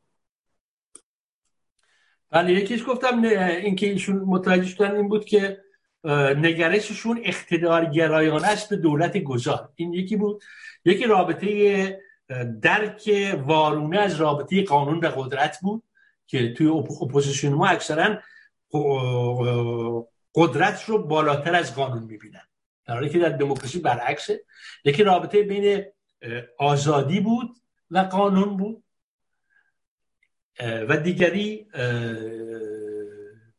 پیشنهادهای از این راه پیشنهادهای این این اپوزیسیون با این نگرش ها به امر گذار به دولت گذار و به انتخابی بودن مجلس مؤسسان. اینا پنج بود که من راجعش صحبت کردم.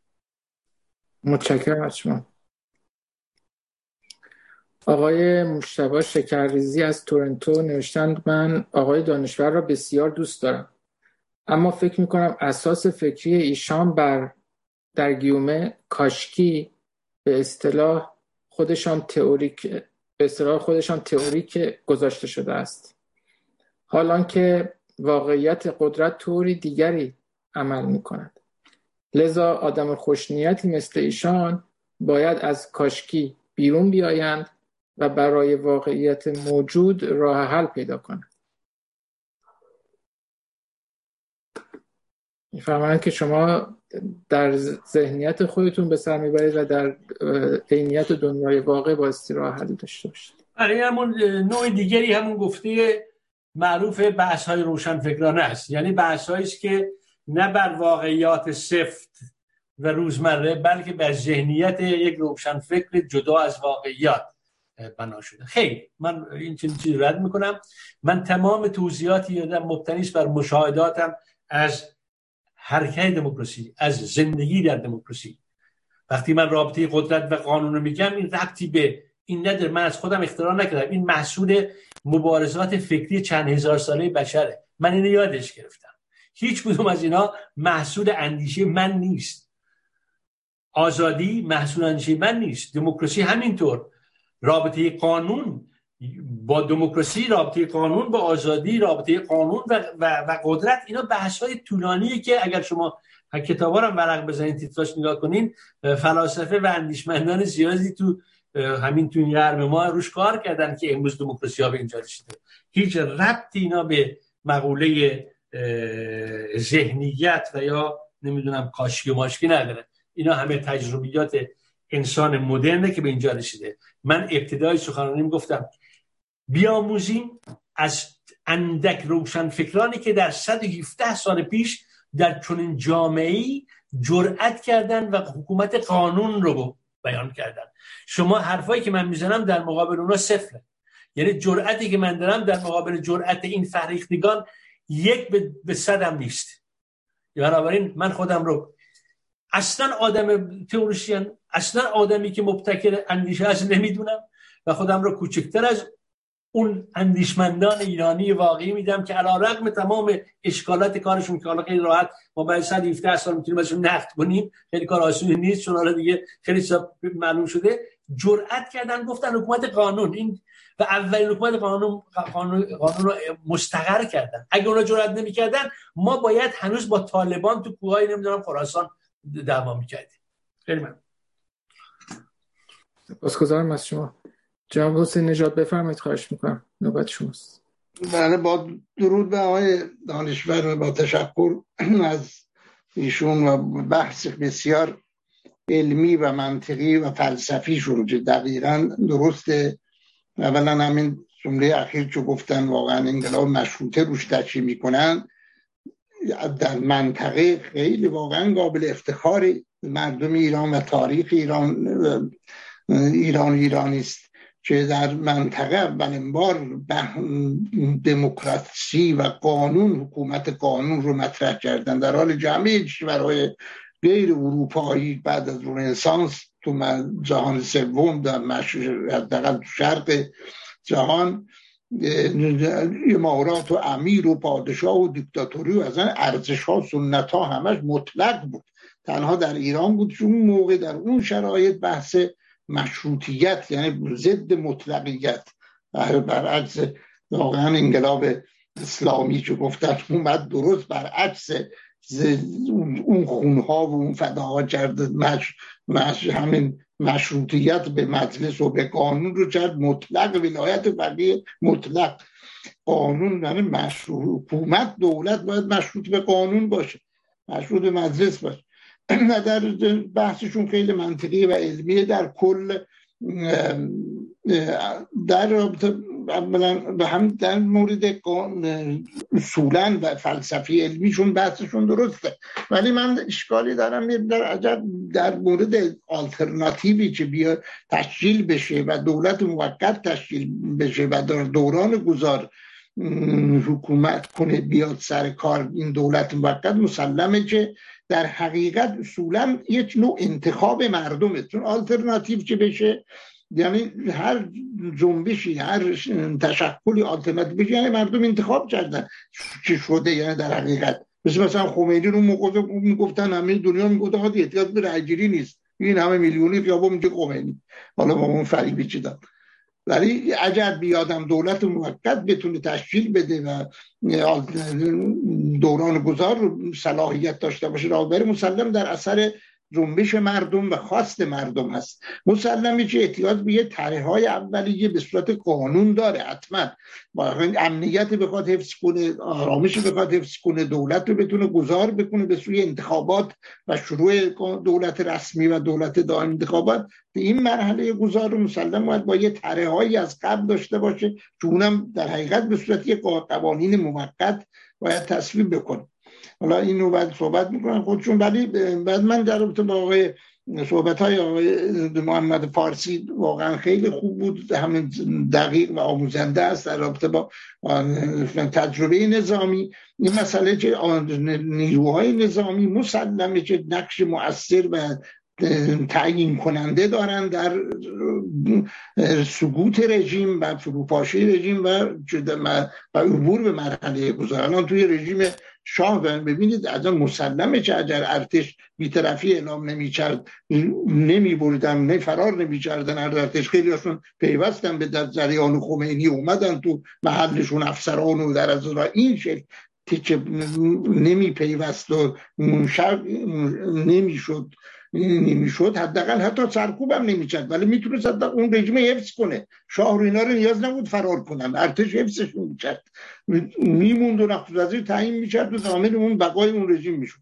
یعنی یا اگر مسلمه که این نظام این باید ارتش باید بپیونده شکه بشه. باید این طرف این نیروی نظامی واقعا تعیین کننده است. که مسلمه که جایی برسه اونم جزء مردم از کره مریخ نیومده. اون همونجور مردم فهمیدن اومدن خیابون اونم انشقاق پیدا می‌کنه طرف آلترناتیو میاد دیگه مسلم و این که اپوزیسیون رژیم گفتن واقعا مسئله دموکراسی و اقتدارگرایی هست که تو نیروی اپوزیسیون.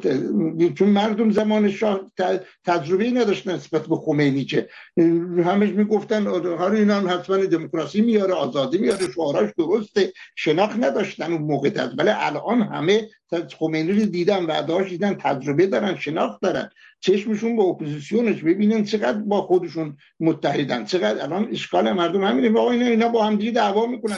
خودشون دموکراسی ندارن. داخل خودشون هم که افشا شده جریان هاشون که اصلا داخل تشکیلات خودشون ضد دموکراتیکن این کارا رو کرد. خب اینا مسلمه که دموکراسی داخل و اقتدارگرایی رو می‌بینن. اینا باید حل بشه مسلم. درست گفتن آقای دانشور اینا باید در اپوزیسیون.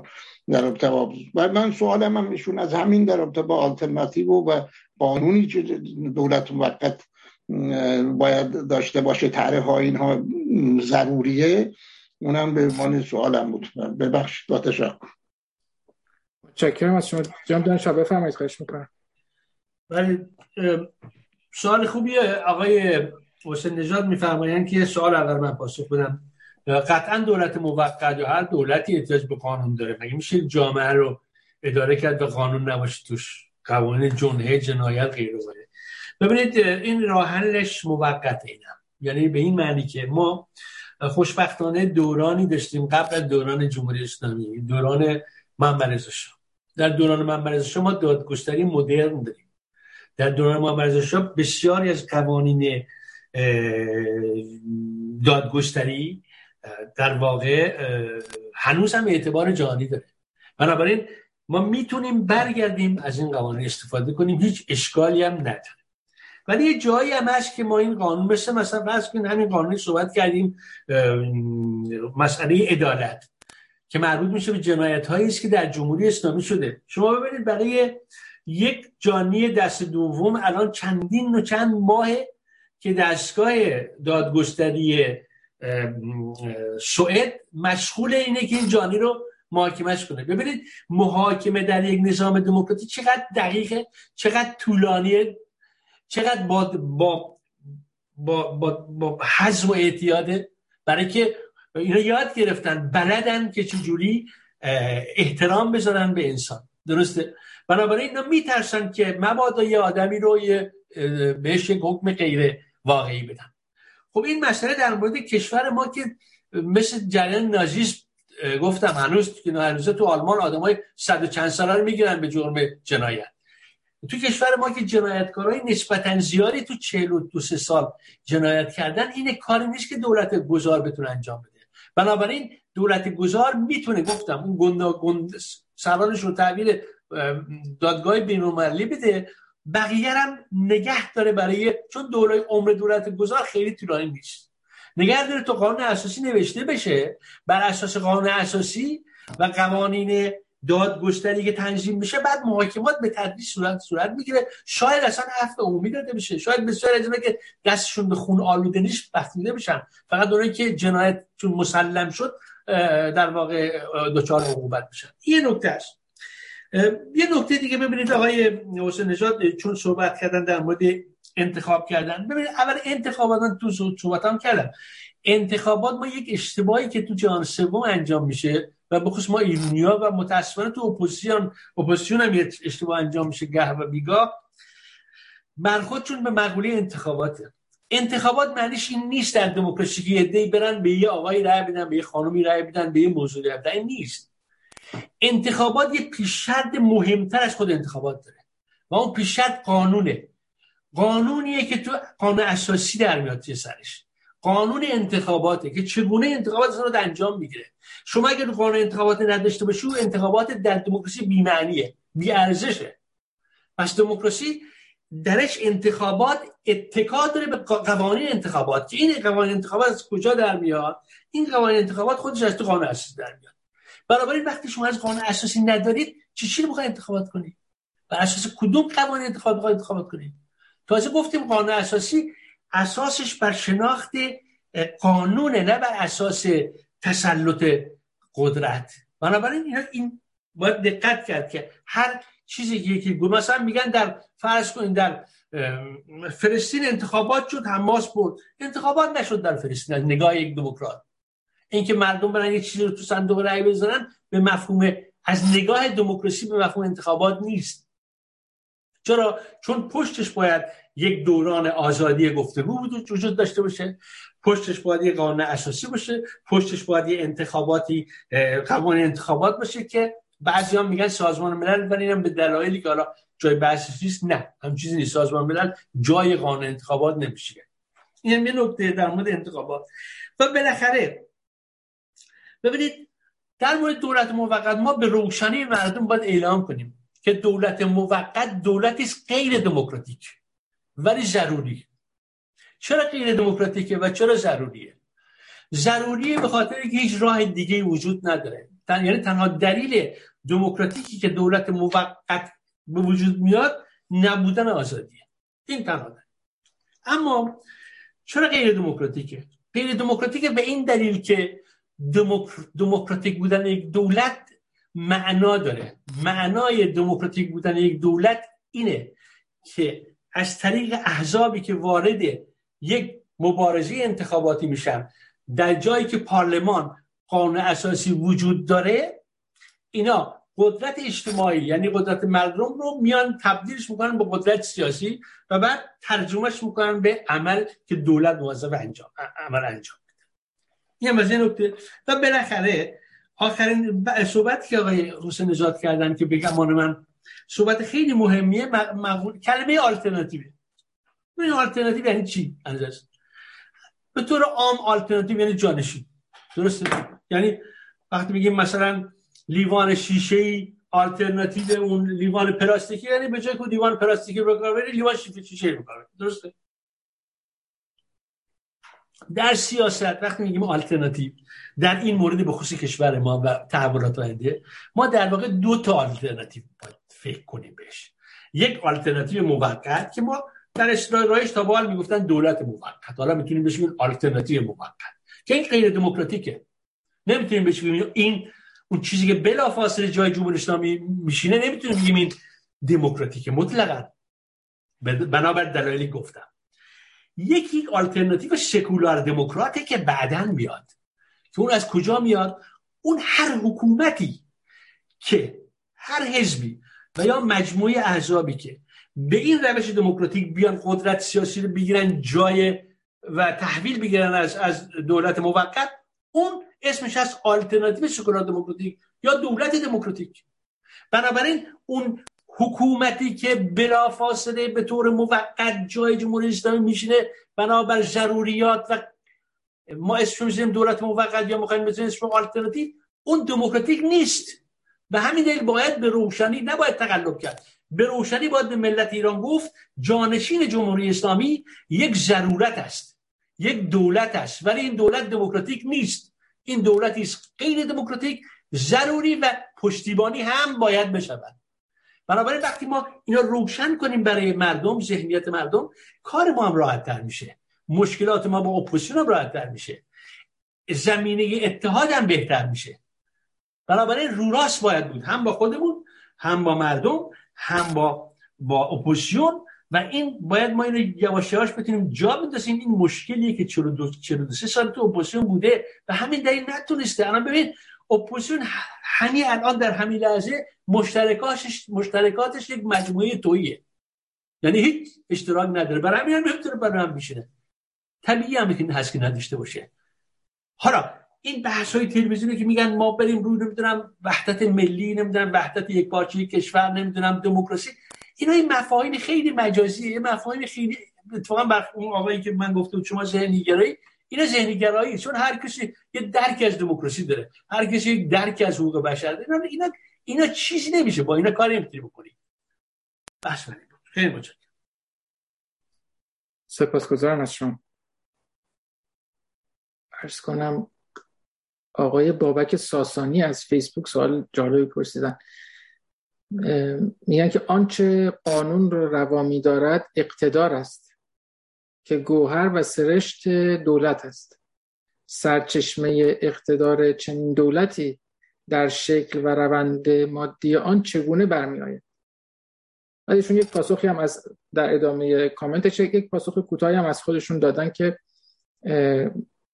گمان تا کنونی من این است که اون اقتدار رو بهش اشاره می‌کنن که نهادهای تاریخی سیاسی ایران پیش از اشغال دوم اسلام اصول بنیادی قانون اساسی مشروطه در پرانتز قدرت ناشی از مردم است. اصول قانونی انقلاب سفید یعنی ملی شدن آبها، جنگلها و مراتع با افزودن حقوق بشر و البته در چارچوب اصل تمامیت ارزی است. بنیادهای خواسته جنبش ملی است که می‌تواند مأموریت دولت موقت باشد. پیش از نگارش و تصویب قانون اساسی توسط مجلس مؤسسان نظر شد از شما پرسیدن که در واقع پرسششون اینه که سرچشمه اقتدار چنین دولتی در شکل و روند مادی اون چگونه برمیاد سرچشمه اقتدار دولت مورد صحبت شما دولت موقت بفرمایید. ممکنه خواهش کنم جمله آخرشون رو بخونین چون من نگم. بله. میگن که از اینجا بنیادهای خواسته میگن بنیادهای خواسته جنبش. بنیادهای خواسته جنبش ملی است که می‌تواند مأموریت دولت موقت باشد و در پرانتز پیش از نگارش و تصویب قانون اساسی توسط مجلس یعنی دولت موقت پیش از نگارش و تصویب قانون اساسی توسط مجلس مؤسسان اون بنیادهای خواسته جنبش ملیه که مأموریت اون دولت خواهد بود بله متوجه شدم. ببینید این که اولش میگن اون چه قانون روا میدارد اقتدار است که گوهر و سرشت دولت است اینا بحثای درستیه. غلط نیست که گوهر در واقع اقتدار جوهر قدرت این درسته. تازه خود اقتدارم با حالا بحث زیاد بشه وارد نمیشیم به این موضوع. بحث سر اینه. ببینید که خود اقتدار می‌تونه اقتدار نوین باشه اقتدار دموکراتیکه. اقتداری که تو چند قرن اخیر تعریف پیدا کرده. اقتداری که مردم میسپرن به رهبراشون. یعنی بهش میگیم دموکراسی در واقع توسط به واسطه اعضا درسته؟ بحث از دموکراسی منظورم دموکراسی مستقیم یونانی نیست. این بحث اقتدار مدرنه. درست شد؟ اما اینکه خب یک اقتدارای ما هست تو دنیا می‌دونی اقتدار خیلی دموکراتیکه. ما الان مثلا در روسیه اقتدار هست معلومه. اقتدار پوتین یه اقتداره. ولی این اقتدار دموکراتیک نیست. اقتدار دولت موقت دموکراتیک نیست ولی ضد دموکراتیک هم نیست. فرقی فرقی خیلی خاصی داره. یعنی یعنی اگر اقتدار غیر دموکراتیک آگاهانه و با نقش من در روسیه پیدا شده در نمی‌دونم چین پیدا شده در جای مختلف پیدا شده. در اینجا هیچ اسم دیگه هم روش نمی‌ذاره. میگه ما اقتدار غیر دموکراتیک هستیم ولی ضرورت ایجاب می‌کنه. حالا این ضرورت ایشون میگن این بنیادهای جنبش ملی است. آره به یک معنا درسته. یعنی بنیادش بر اساس خواست عمومی مردم برای دموکراسیه. بنیادش بر اساس خواست عمومی مردم برای آزادیه. به این معنا می‌تونیم بگیم. ولی ما باید چیزی بحثی من انجام می‌کنم اینه که سرچشمه این اقتدار اونجوری نیست که در دموکراسیه. یعنی یعنی مردم این این رو بر نگزیدن. این رو روشن فکران برگزیدن. به همین دلیل میگیم یک دولت یک دوران کوتاهی داره. یعنی یک فرجه است. یک تنفس برای که ما برسیم به اون جایی که قدرت و اقتدار دموکراتیک بیاد سر کار. به این معنی خب این یک خواسته چون به حال روشن فکران و, و الیت سیاسی و الیت روشن فکر جامعه هم در واقع بیانگر اون خواستهای ملی یه مملکت به این معنی آره. ولی ما به اون مفهوم دقیق تعریف دقیقی که توی دموکراسی می‌کنیم این دولت دولت دموکراتیک نیست. اصلا فکر کنم بیشتر پرسششون برمیگرده به روندی که این یعنی میگه روند مادی که این اقتدار برمیاد چگونه است؟ اون رو پرسیدن.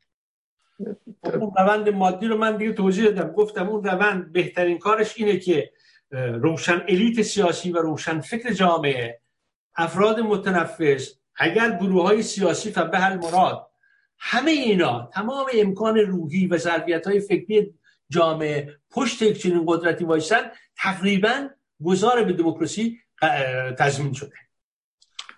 حالا نشد. ببینید ما هیچ هیچ تضمینی هم برای نداریم که بعد جمهوری اسلامی حتما ما کشور دموکراتیک خواهیم داشت. خیلی کشورها توش تحولات سیاسی و اتفاق افتاده حکومت قبلی رفته به دموکراسی هم نرسیدن.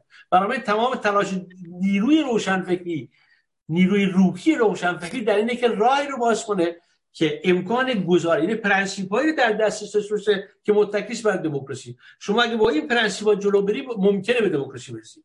اگه پرنسیپا رو زیر پات حتما به دموکراسی نمی‌رسی. متشکرم از شما. خانم کریمی بفرمایید خواهش می‌کنم.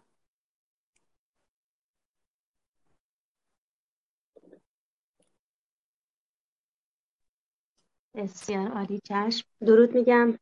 جناب آقای اصفهی درود میگم خدمت آقای دانشور و تک تک هموندان عزیز.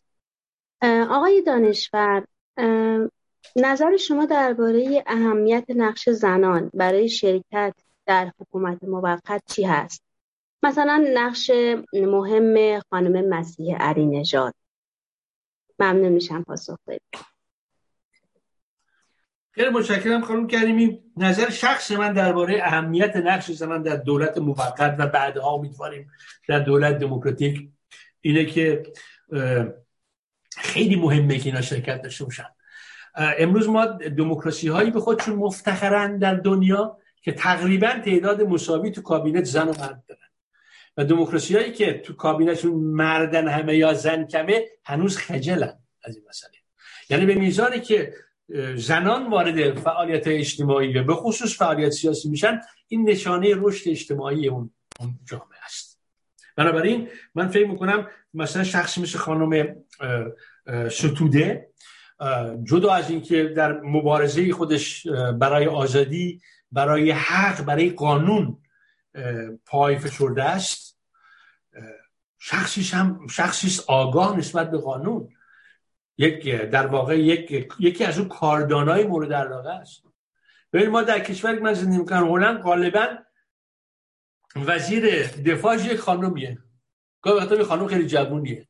این نشون میده که دموکراسی چقدر رشد کرده. در حالی که تو تصور جوونی من این بود که مثلا وزیر دفاع آدم گردن کلفت سیبیلوی باید بشه که خیلی ازش نمی‌دونم چیز ترشح بشه قدرت مردانگی. امروز جهان دموکراسی به اینجا رسیده. که مفتخره که هرچه بیشتر زنان درش شرکت و فعالیت کنند. بنابراین من کاملا مثبتم و امیدوارم اصلا دولت موقت اکثر اعضایش خانم بشه سپاسگزارم از شما جدانشور خانم فهیمه فرسایی از استکهلم. نوشتن اگر ممکن است آقای دانشور نمونه ای در تاریخ جهان نشان دهند که در شرایط یک مبارزه انقلابی قانون بر سیاست پیشی گرفته باشد.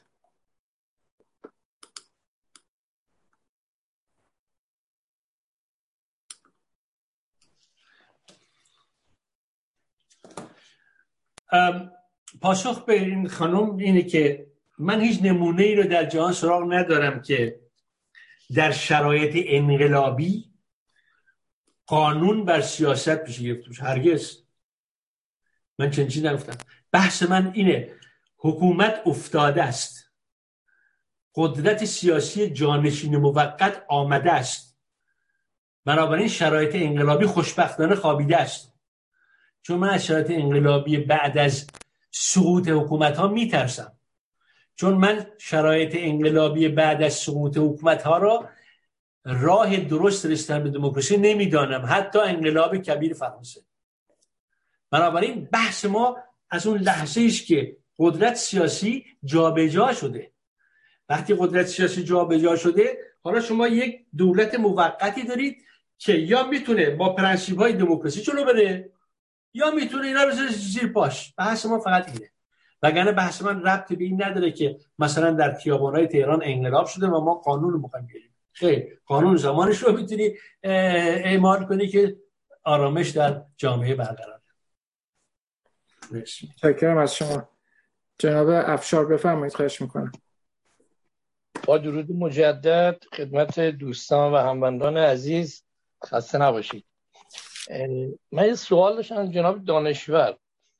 دقیقا جناب دانشور درست میفرمایید ما باید به طرف دموکراسی برویم اما آیا باید قبل از براندازی اعتماد مردم را نسبت به یک گروه و یا یک رهبر ملی که مورد تایید اکثریت مردم باشد.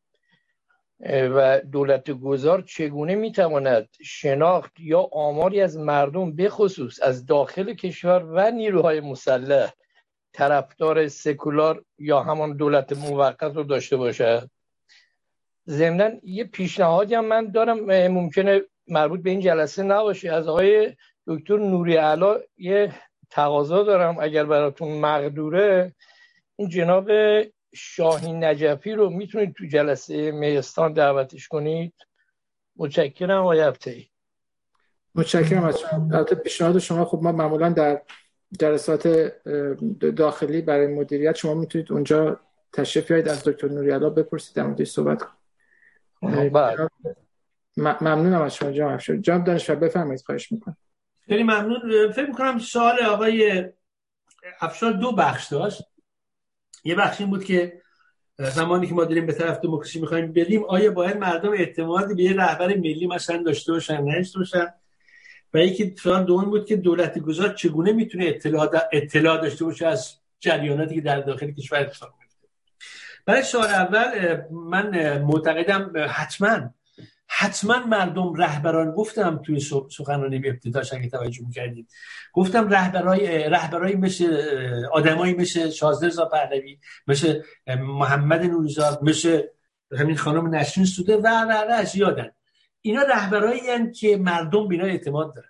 شرط این که او دولت بتونه کارشو بکنه گفتم اینه که این معتمدین مردم پشت او دولته باشه. یعنی خود این معتمدین مردم به ضرورت چنین شکل از قدرت گذار باور داشته باشن. نه تنها اونا بلکه بخش بزرگ اپوزیسیون هم. بنابراین این کاملا درسته بدون اعتماد چون این دولتی اصلا نمی‌تونه به وجود بیاد. تردید توش نیست. نکته دومی که فرمودید که سوال که دولت گذار چگونه باید از شرایط داخلی اطلاع داشته باشه؟ خب ببینید ما دولت گذاره که صحبت می‌کنیم بحثمون اینه که باید همین بروکراسی موجود رو اداره کنه. یعنی ما وزیرایی بخوایم برای وزارت کنه اصلا معلوم نیست که این وزارا وزیرا اصلا تو خود ایران نباشن. اصلا معلوم نیست که ترکیبی از داخل خارج نباشه. ما نمی‌دونیم. شاید اصلا انتخاب بشن از فنی و اسمشون اعلام نشه به خاطر که در داخل ایرانن ولی معاونینش در خارج کشور فعالیت کنن. ما نمی‌دونیم. این مسئله فنیشه. ولی قطعا اینطوریه. قطعا این کاردان باید باشن. اگر از شرایط وزارت خونه خودشون خبر نداشته باشن اون دولت به درد نمی‌خوره. اون دولت گذار دشم ارزش نداره. اون به این دلیل ارزش داره که توانایی اداری این بروکراسی رو داره. بنابراین باید کاملا آگاهی کامل نسبت به به, به, به امر زیر دستش به, به, به نمی‌دونم معاونینش به پرسنلش به وزارت خونش به نیازهای جامعه به اون وزارت خونه به پروژه که الان مشغولن به روابطی که با شرکت خارجی دارن همه همه باید باید آگاه بشه. تردید توش نیست. بنده که نمی‌تونم مثلا وزیر چه حکومتی بشم برای مثال از خیلی ممنون. متشکرم از آقای مصطفی شکراللهی از بخوم نوشتن تمام آنچه ایشان در گیومه میانمایه خواندند واقعیت عملی مبارزه امروز ماست و هر کدام از این میانمایه ها می توانند اجرایی شوند. گزار آرام و سنجیده هم با نصیحت به دست نخواهد آمد. ایشان درباره لحظه ای که حکومت اسلامی وجود ندارد صحبت می کنند اما راهی جز نصیحت به اپوزیسیون در دوران کنونی ندارد. بله من میان مایه گفتم نگفتم به این آدمایی که اینا رو اعلام کرد میان مایه. آدما رو میان مایه اعلام نکردم. من تئوری ها رو میان مایه اعلام کردم. این تئوری مثلا این تئوری که ملت ایران خوب گرفته است به اسلامیت آخوندها و دیگر استعاناپذیره این به من تئوری میان مایه برای که ردش کردم گفتم صد برابر بدترین در انقلاب مشروطه بود. مردم ایران در انقلاب مشروطه بیشتر خو کرده بودن به خرافات تا امروزه. امروزه که شما این دنیای وسیع دیجیتالی دارید. بنابراین این تئوری ها میان مایه است.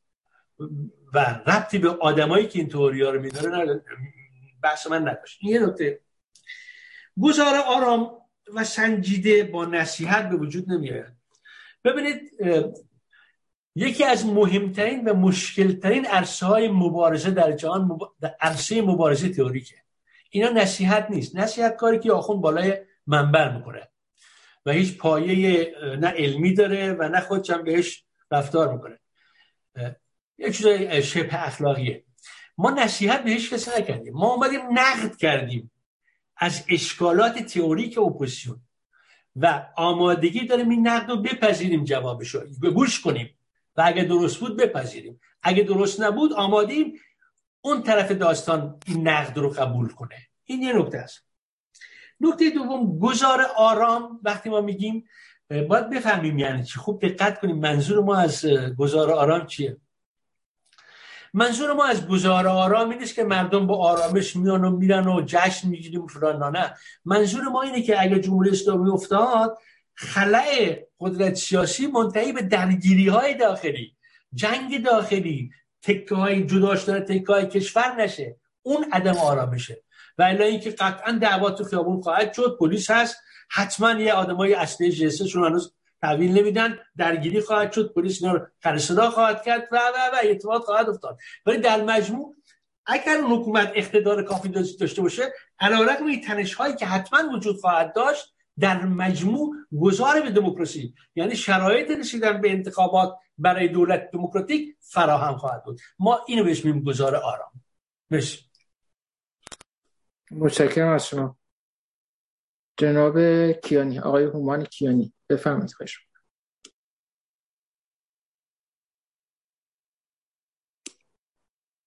میکروفونتون رو باز کنید لطفا.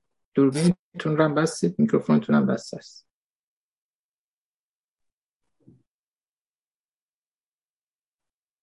درود بر شما آقای عبدی صدای من هست؟ درود بر شما. صداتون هست ولی ضعیف اگر بلندتر صحبت کنید ممنون میشم. باشه. من ضمن عرض ادب و سلام خدمت بینندگان و حاضرین در نشست مخصوصا سخنران برنامه جناب آقای دانشور. سوالی که من از شما داشتم این هست که و یک نکته من نکته داشتم. حالا می‌خواستم نظر شما را بپرسم راجع به این مسئله. بعد اینکه ما بایستی منتظر باشیم این رژیم بیفته بعد قانون اساسی تصویب بشه بعد به مردم تقدیم بشه که به صورت عالی و یا نخیر به این رأی بدن من به نظر من این منطقی به نظر نمی‌رسه. حالا نمی‌دونم چطور من بدون پیشنویس قانون اساسی اون آلترناتیوی که می‌خواد این رژیم را تغییر بده مردم با چه انگیزه بیایم اینو سرنگون کنم؟ راجع به موضوع برنامه اینکه راه رسیدن به آزادی برابر است با قدرت. قدرت در عرصه فرهنگ سیاست و اقتصاد. تا زمانی که این عدالت در, این در جامعه پیاده نشه ما نمی‌توانیم از آزادی صحبت بکنیم. ببینید ما در نمی... نمیشه ما نسخه قانون اساسی که مثلا در کشورهای دیگه هست رو به ایران پیاده بکنیم. چون که افت ایران هر کشوری مختص به خود قانون مختص به خود رو باید داشته باشه. ایران یک کشوری ملیتی که هر کدام از این ملیت ها دارای زبان فرهنگ مختص به خود هستند بنابراین دموکراسی که باعث بشه بایستی دموکراسی نه از بالا بلکه از پایین تجویز بشه. به نظر من اگر ما نتونیم دموکراسی مرکز که توسط پارلمان های ایالت ها تجویز بشه بعد از سقوط جمهوری اسلامی یک بناچار مستبدتر از دورهای قبلی در ایران پیاده میشه. این احتمال هست. نظر من این بود. می‌خواستم نظر شما رو بپرسم. مرسی از اینکه وقت در اختیار من قرار دادید. ممنون. خواهش می‌کنم. متشکرم جاب کنید بفرمایید جناب دانشور. شما متوجه پرسششون شدید؟ صدا رو شنیدید؟ صدا خیلی خوب نبود. من حالا حدس می‌زنم پرسش. اگر حدسم نادرست بود خودشون می‌تونن تصدیق کنن سعی کردم حدس بزنن صحبتشون چیه.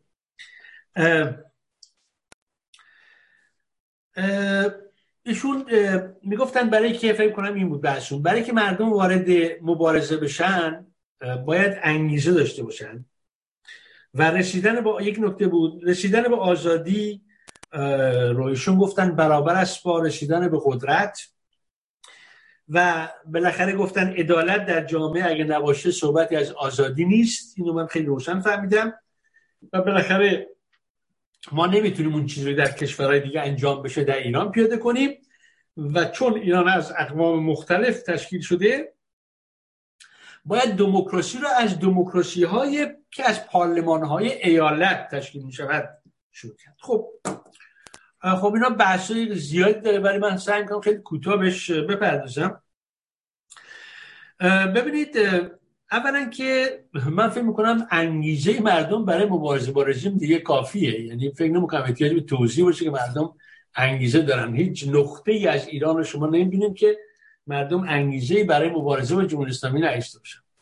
وارد بحثش نمیشم. شما می‌تونید رادیو تلویزیون های خارج کشور هر روز بگیرین یا فیسبوک مراجعه کنین. این همش داد و بیداد مردم از این حکومت. بنابراین انگیزه به کافی وجود داره. رسیدن آزادی برابرش با قدرت بحث آزادی و قدرت رو من کردم اونجا دیگه. شما اگر مراجعه کنید دوباره من نمی‌خوام تکرارش کنم. مفهوم قدرت رابطه قدرت و آزادی من دیگه دوباره توضیح نمیدم. خواهش می‌کنم یه بار دیگه اینو گوش کنید اونجا کاملا فکر کنم واضح صحبت کردم. اما اینکه ما نمی‌تونیم اون چیزی که در جامعه دیگه انجام شده بیاریم این حرف خیلی کلیه. ما می‌تونیم طبیعی این درسته که هر جامعه مشخصات بومی قومی جغرافیایی تاریخی خودشو داره و دموکراسی در کشورهای مختلف جهان شکلهای بومی دارن. این درسته کاملا. ولی این هم درسته که جوهر دموکراسی در تمام این کشورها یکیه. در همه کشورهای دموکراسی جوهر دموکراسی عبارت است از حاکمیت مردم. توسط چی؟ توسط احزاب به عمل در بیاد این چیزیه که خیلی فشرده فشرده از دموکراسی میشه گفت. که حالا خود حال تو دموکراسی مثلا یکی از چیزهایی که در همه جای دنیا دنیای دموکرات مشترکه اینه که دو سری تو قانون اساسیشون دو, دو سری حقوق وجود داره. یه سری یه سری اموری که مربوط به آزادی فردی و اجتماعیه یعنی رابطه بین فرد و دولت رو تعیین می‌کنه. یعنی که این قوانینی هم که از فرد در مقابل اجحاف دولت حمایت می‌کنه. مثل قانون آزادی نمی‌دونم بیان آزادی اجتماعات آزادی نمی‌دونم دین و و آزادی مختلف. مسئله آزادی یکی هم حقوق اساسی مردمه.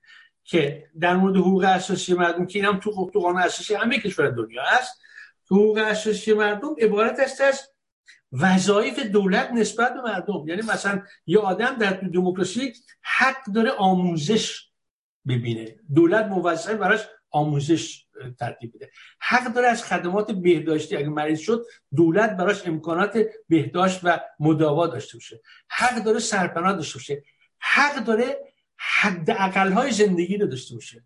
و از همه مهمتر حق داره امکان مساوی رشد و ترقی رو نسبت به دیگران داشته باشه. همه حق دارن حق مساوی در این مورد دارن.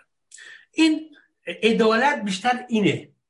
ولی تو تفکر در واقع ایرونی مقدار این عدالت به خاطر تسلط فکری مارکسیسم یه مقدار عدالت معنای یکم اونورتر هم پیدا کرده. یعنی که مثلا پر کردن فاصله بین فقیر و غنی.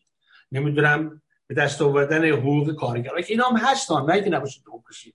ولی در دموکراسی اون چیزی بهش تاکیده برابری امکانات رشد برای همه همه افراد مردم.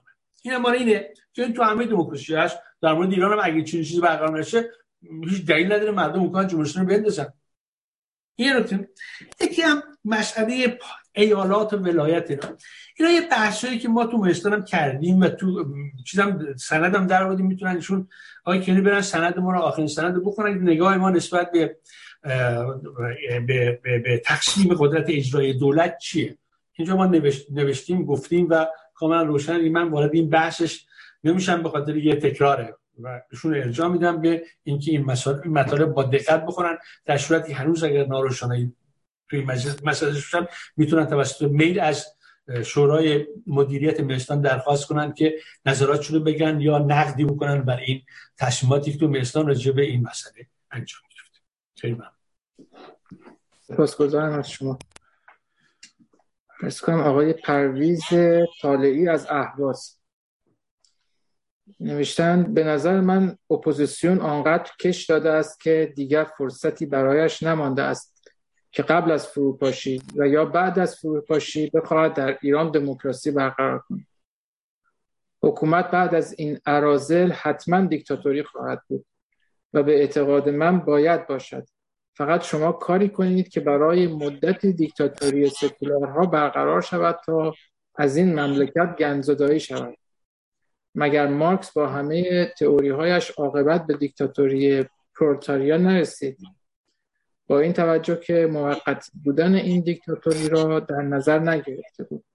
همه این حرفها را بگذارید برای آن زمان که دیکتاتوری موقت سکولار مملکت را مصفا کرده باشد.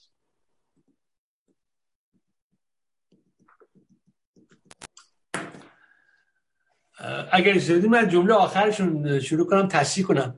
ایشون گفتن مگر مارکس به دیکتاتوری پرولتاریایی نرسیده بود؟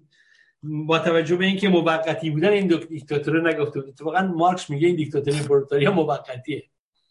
بحث مارکس اینه یه دورانی بین سوسیالیسم و جامعه بی طبقه کمونیستی بهش میگن اون یه جامعه گذاره. که قرار بود اتفاق بیفته ولی که هیچ وقت در دنیا اتفاق نیفتاد. او حکومت گذاره موند. از قدرت نیامد پایین. حالا از مارکس بگذاریم ببینید من چیزی که به آقای پرویز از اهواز می‌تونم بگم اینه که اینکه اپوزیسیون کش داده یا اینکه نخواهد تونست تأثیری بذاره یا اینکه دیکتاتوری برقرار خواهد شد این همه ممکنه. این بحثایی که ما می‌کنیم به اگر دیکتاتوری هم در آینده برقرار بشه نواهای ما باید همین بحث رو انجام بدن. چاره ای ندارن. بالاخره اگر اون دیکتاتوری نپذیرن و بخوان از اون دموکراسی از اون دیکتاتوری به دموکراسی برسن این بحث هنوز به قوت خودش باقیه. بنابراین یه بحث عمومیه برای رسیدن به دموکراسی. هیچ کارش هم نمیشه کرد. حالا اگر دیکتاتوری ما ما باید چند من گفتم مثال بردم از شما. گفتم ده نفر نبودن این روشن فکر فکر کنم که اول مشروطیت قانون حکومت قانون آوردن.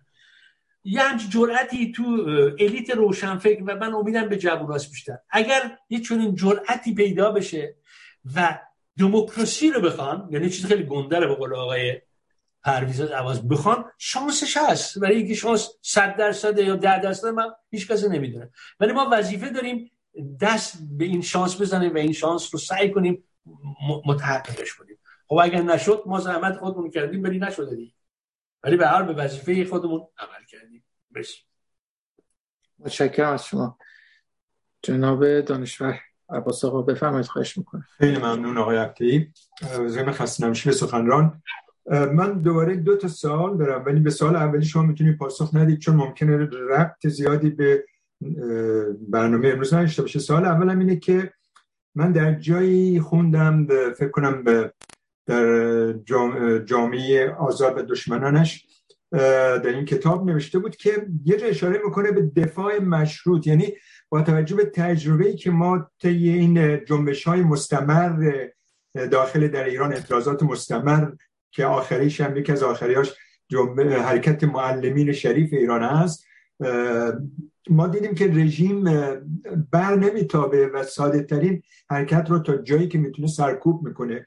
و اگر به یک فضایی برسیم به یک موقعیتی برسیم که رژیم رو در روی مردم همچنان مثل آبان شروع کنه به سرکوب و کشتار. آیا مردم حق دارن که از خودشون دفاع مسلحانه بکنن یا نه؟ می‌تونیم به این پاسخ ندین اگر دور از برنامه امروز. ولی موضوعی که می‌خواستم عرض کنم اینه که من به نوعی اپوزیسیون رو من اشاره دارم به تریبونایی که شنیدیم. اپوزیسیون که در تریبون ها مسائل خودشون و نظراتشون رو بیان می‌کنن. به نوعی در اپوزیسیون های مختلفی که امروز در خارج کشور به خصوص و حتی در داخل گاهاً می‌بینیم یک نوع توتالیتاریزم بالقوه هست. مثلا اگه شروع کنیم از جریان مجاهدین که به شکل یک فرقه یا سکت هستش که خودشون رئیس جمهور و وزیر و نخست وزیر و همین چی بدون در نظر گرفتن مردم انتخاب کردن یا جریان چپ که شورای مسلحانه چیز شبیه اوایل انقلاب گروه بسیج مسلح هست اشاره دارن راه حل رو می‌دونن. یا اپوزیسیونی که بدون اجازه بدون قانونمند شدن آینده ایران مسئله فدرالیسم رو پیش شرط می‌زنن یا مسئله زبان مادری رو پیش شرط می‌زنن بدون اینکه به, به مسئله آزادی دموکراسی اهمیت بدن. اونها رو ضمن خودشون سکولار دموکراتیک البته می‌دونن ولی وقتی نگاه می‌کنیم بدون اجازه مردم بدون اجازه از قانون اساسی پیش شرط فدرالیسم یا آموزش به زمان مادری می‌ذارن که مورد فعلا مورد بحث ما نیست چون بوده قبلا تو مهستان بحث و اونا استناد هم می‌کنن به مصوبات حقوق بشر که همچین چیزی هم نیست. من فکر می‌کنم با توجه به امر شبکه های اینترنتی امروزه جوان های ایران هم که شما گفتین کاملا آگاه هستند و همه آزادی خواه هستند به دموکراسی و آزادی و سکولاریزم متحدن و به حقوق بشر و غیره. من سخن اینجوری تموم می‌کنم که با شاهزاده رضا پهلوی مثل شاهزاده رضا پهلوی جمهوری خواهم ولی نقش مهم ایشون در اتحاد یعنی در سر یه میز آوردن اپوزیسیون برای دوران گذار می‌تونه خیلی خیلی موثر باشه. چون ایشون تا من می‌دونم به این قضیه زیاد اشاره نکرده یا اصلا نکرده. اگر ایشون فرزن بیاد دعوت کنه از رهبران چه در داخل چه خارج و اینها رو پای میز زیبرشونه برای اون توافقنامه که شما گفتی و برای اینکه یک جریان بدون خشونت ما رو بتونه برسونه به اون دموکراسی و انتخابات واقعی و مبارزات حزبی ایشون می‌تونه این نقش خیلی مهم رو بازی کنه. و من پرسشم اینه که آیا این به نظر شما هم این امر می‌تونه کمک کنه به ایجاد اون جریانی که منتهی بشه به یک دوران گذار آرام و مسالمت آمیز خیلی ممنون. متشکرم. بفرمایید دانشور. خیلی خلاصه. سال اول. دفاع مشروط حتی مسلحانه در مقابل رژیم. ببینید معلومه بحث ما سر وقتی میگیم گذار آرام گفتم بارها تکرار کردم. از اون زمان شروع میشه که قدرت سیاسی دست رژیم دیگه نیست. اونجا با آرامش احتیاج داریم.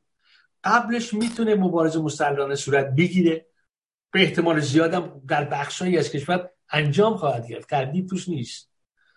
بنابراین بحث ما این نیست که آقا در مقابل جمهوری اسلامی اگر این ور گوشت زد اون ورش میگی بزن. خیر.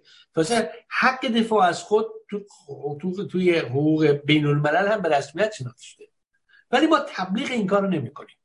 درست نیست. ما ترجیحمون برای اینه که گذار آرام صورت بگیره. حتی قبل از سرنگونی چون امکان داره چون در تجربه تاریخی ما دیدیم که حکومت های توتالیتر مثلا حکومت روسیه حکومت توتالیتر سرنگون میشه اروپای شرقی هم همینطور.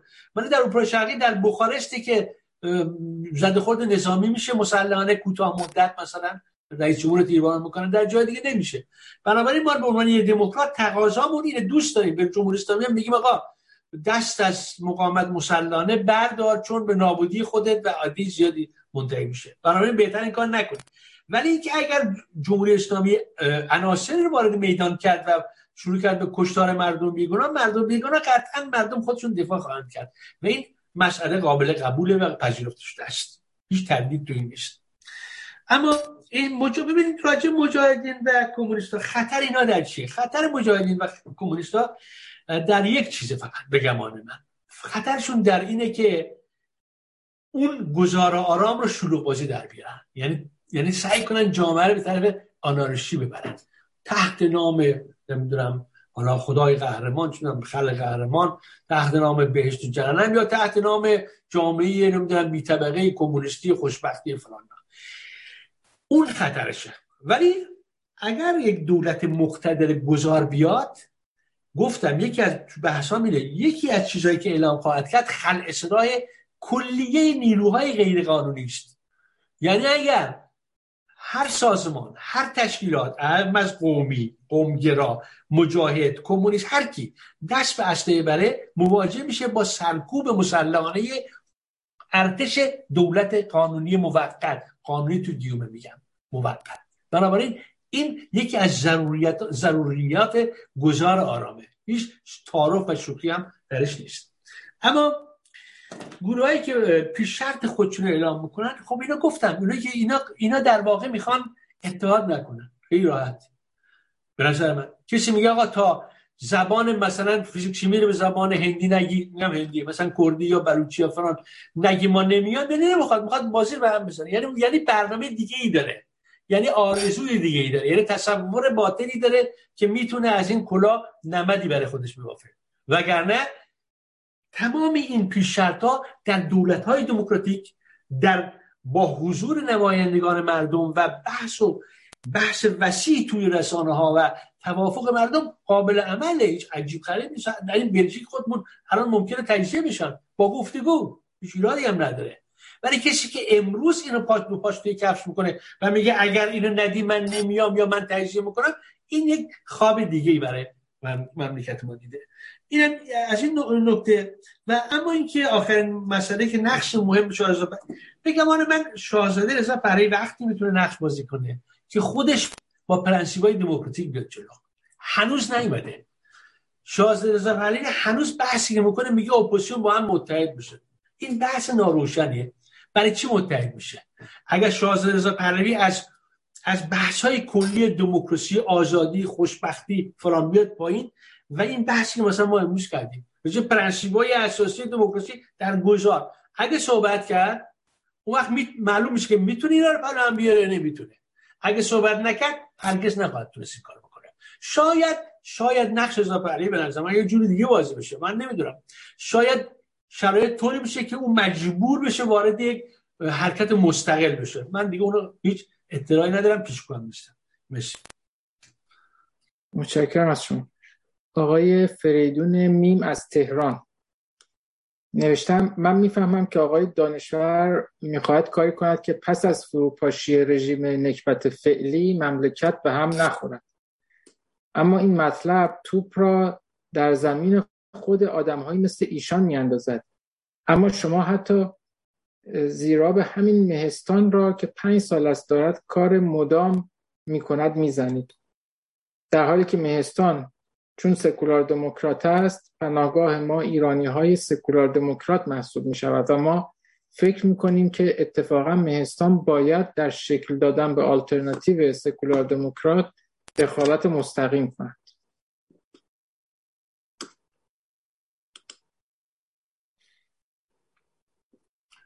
ارشد خدمتتون که آقای فریدون میم از تهران. ببینید وقتی ایشون میگه شما من این آنالیز میگم گفته ایشون گفته مهمیه و به نظر من نادرست. این که ایشون میفرمایند شما زیرا به مهستان رو می‌زنید نشانه درک خیلی خاصیه که ایشون نسبت به مهستان داره. ایشون مهستان رو مثل یک جریان معمولی سیاسی اپوزیسیون می‌دونه. در که مهستان این به این دلیل به وجود نیامد یعنی مهستان یه جریانی هم مثل حزب سکولار دموکرات مطلقا نیست. توی مهستان ما عضو حزب مشروطه داریم آدم منفردی مثل منه داریم جنرال دیگه عضو حزب عضو جبهه جبهه ملی داریم و غیره و غیره که تو خیلی مسائل ما هم نظر نیستیم و هیچ ایرادی هم نداره این نکته. اما اینکه مهستان چگونه می‌تونه در شکل دادن آلترناتیو شرکت کنه؟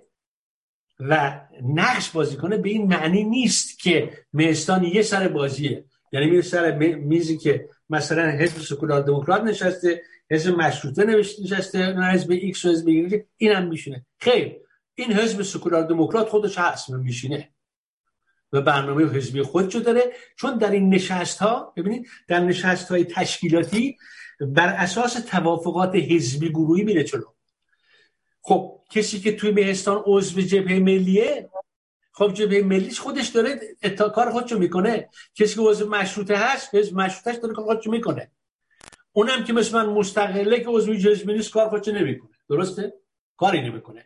بنابراین بحث سر اینه که مهستان به این معنی فقط می‌تونه به آلترناتیو سکولار دموکرات کمک کنه که اندیشه سکولار دموکراتیک سکولار دموکراتیک رو در برخورد به اندیشه های نادرست به محک بذاره.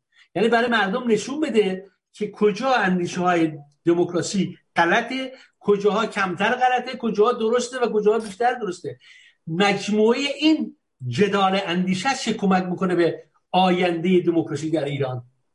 به این معنا یک نقش خیلی ویژه داره. اگر کسی تصور کنه که مهستان جنبش سکولار دموکراسی ایران دنبالچه و دنباله مثلا حزب سکولار دموکراته.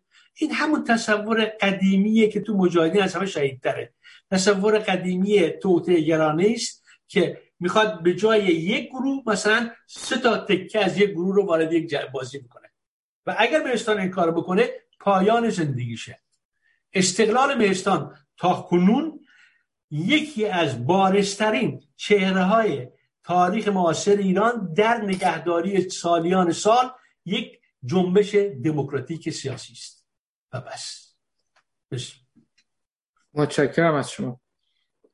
ارز کنم که نوبت جناب جوان پکر هست آقای جوان پکر ولی اگر اجازه بدید یه،, پیام دیگه از بیرون بخونم کوتاه بعد نوبت به شما بدم چون که فکر کنم این جوابش احتمالا شاید کوتاه باشه. خانم شهناز دهداری پور در یوتیوب نوشتن با درود و سپاس از شما از سوئد هستم. ای کاش هرچه زودتر تمامی این نظرات مباحث و بحث و صحبت ها به عمل تبدیل شود. چهل و سه سال است گذشته و کماکان حرف می‌زنیم.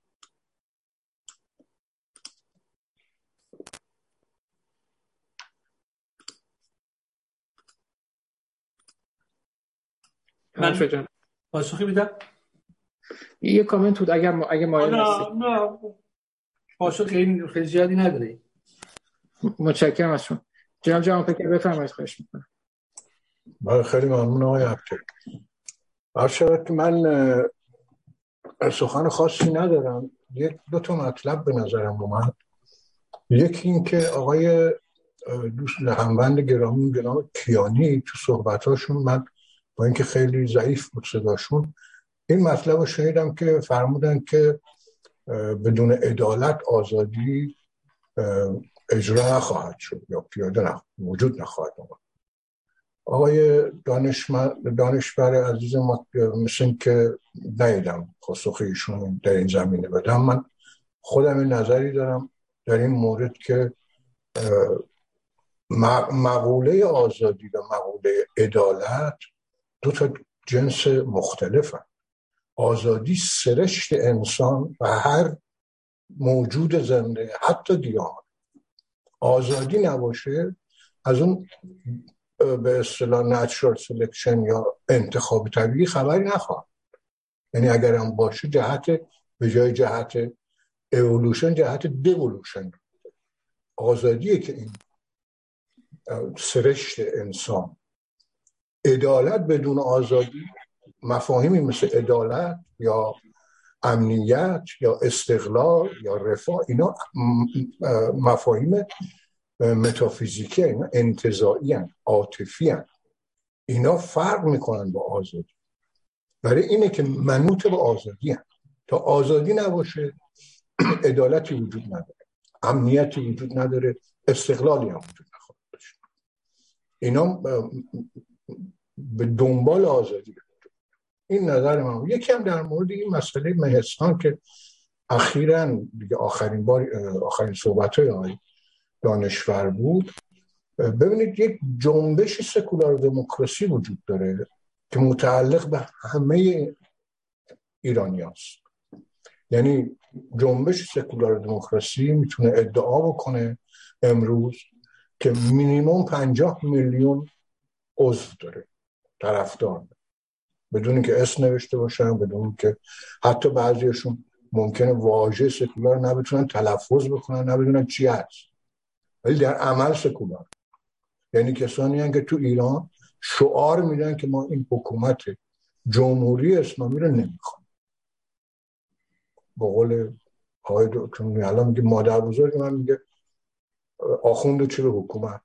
اون یعنی سکولاریزم ولی یک نهاد سیاسی داره جنبش به نام مهستان جنبش سکولار دموکراسی. این به عنوان یک تشکل سیاسی شرکت کنه توی ما الان خود من آقای عباس آقای عباس گرامی جفتمون نماینده مهستان هستیم در یک کانونی که مشغول فکریم در هماندیشی هستیم برای ایجاد یک قانون همبستگی. به دنبال همون پیام نوین شاهزاده سخنرانی هشت مارسش و کمپین نب جمهوری اسلامی رای ندیم که توی انتخابات مطرح شد. این به دنبال اون هنوز داره عمل می‌کنه. اون کمپین رو چندین تشکیلات بودن تشکل بودن. احزاب و سازمان هایی هستن که در این کمپین مشغولن به همرأیی هم هماندیشی برای رسیدن به یک وفاق ملی. و این هیچ به نظر من هیچ تنافری نداره با اینکه ما مهستان به عنوان یک تشکل سیاسی یک عضو آلترناتیو باشه. ما ما اصلا جنبش سکولار دموکراسی ایران 16 سال پیش مسئله آلترناتیو رو مطرح کرد و به دنبال اون دنبال نزدیک هزار مقاله حداقل چه در مقالات جمع گردی ها و چه مقالات مناظرات دیگه آقای دکتر نوری علا با پیش کشیدن مسئله سکولاریزم نو و استدلال های منطقی در رابطه با اون این مطلب جا انداختن که سکولاریزم امروز صرفا جدایی دین یا نهاد دین از حکومت نیست بلکه مز... نهاد دین یعنی مذهب خودش یک ایدئولوژیه و مثل بقیه ایدئولوژی ها دخالتش در حکومت باید نفی بشه. در نتیجه این فکر می‌کنم که یه مقداری حالا یا من تصورم از مهستان ولی مهستان یک محل یک تشکل سیاسی به شکل پارلمانه. همه گونه اندیشه همون توضیحاتی که آقای دانشور دادن همه گونه اندیشه درش هست. حالا همه که هم اندیشه های وجود داره. و اصل و اساسش بر اینه که کسانی که میان در این مهستان سکولار دموکرات باشن سکولار دموکراسی رو بدونن بشناسن و بخوان و اون پیمان نامه اصل نوین رو که در سایت این جنبش هست اونو بخونن و امضا کنن.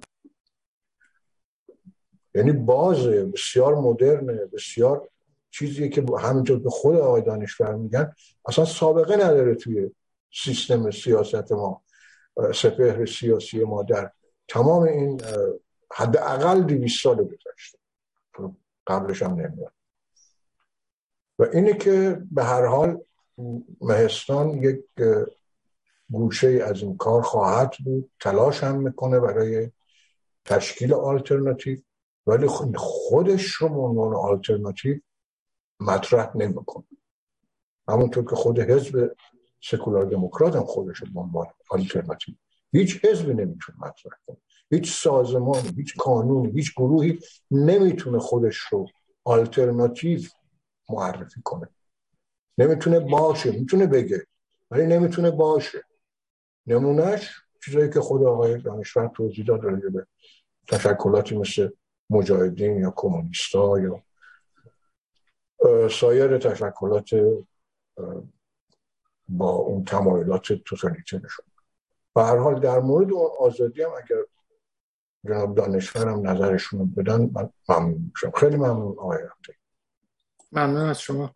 بفهمید جناب دانشور باشه خیلی ممنون. من اول سعی می‌کنم تا یادم هست فرمایشات آقای جهان پیکر رو بررسی کنم.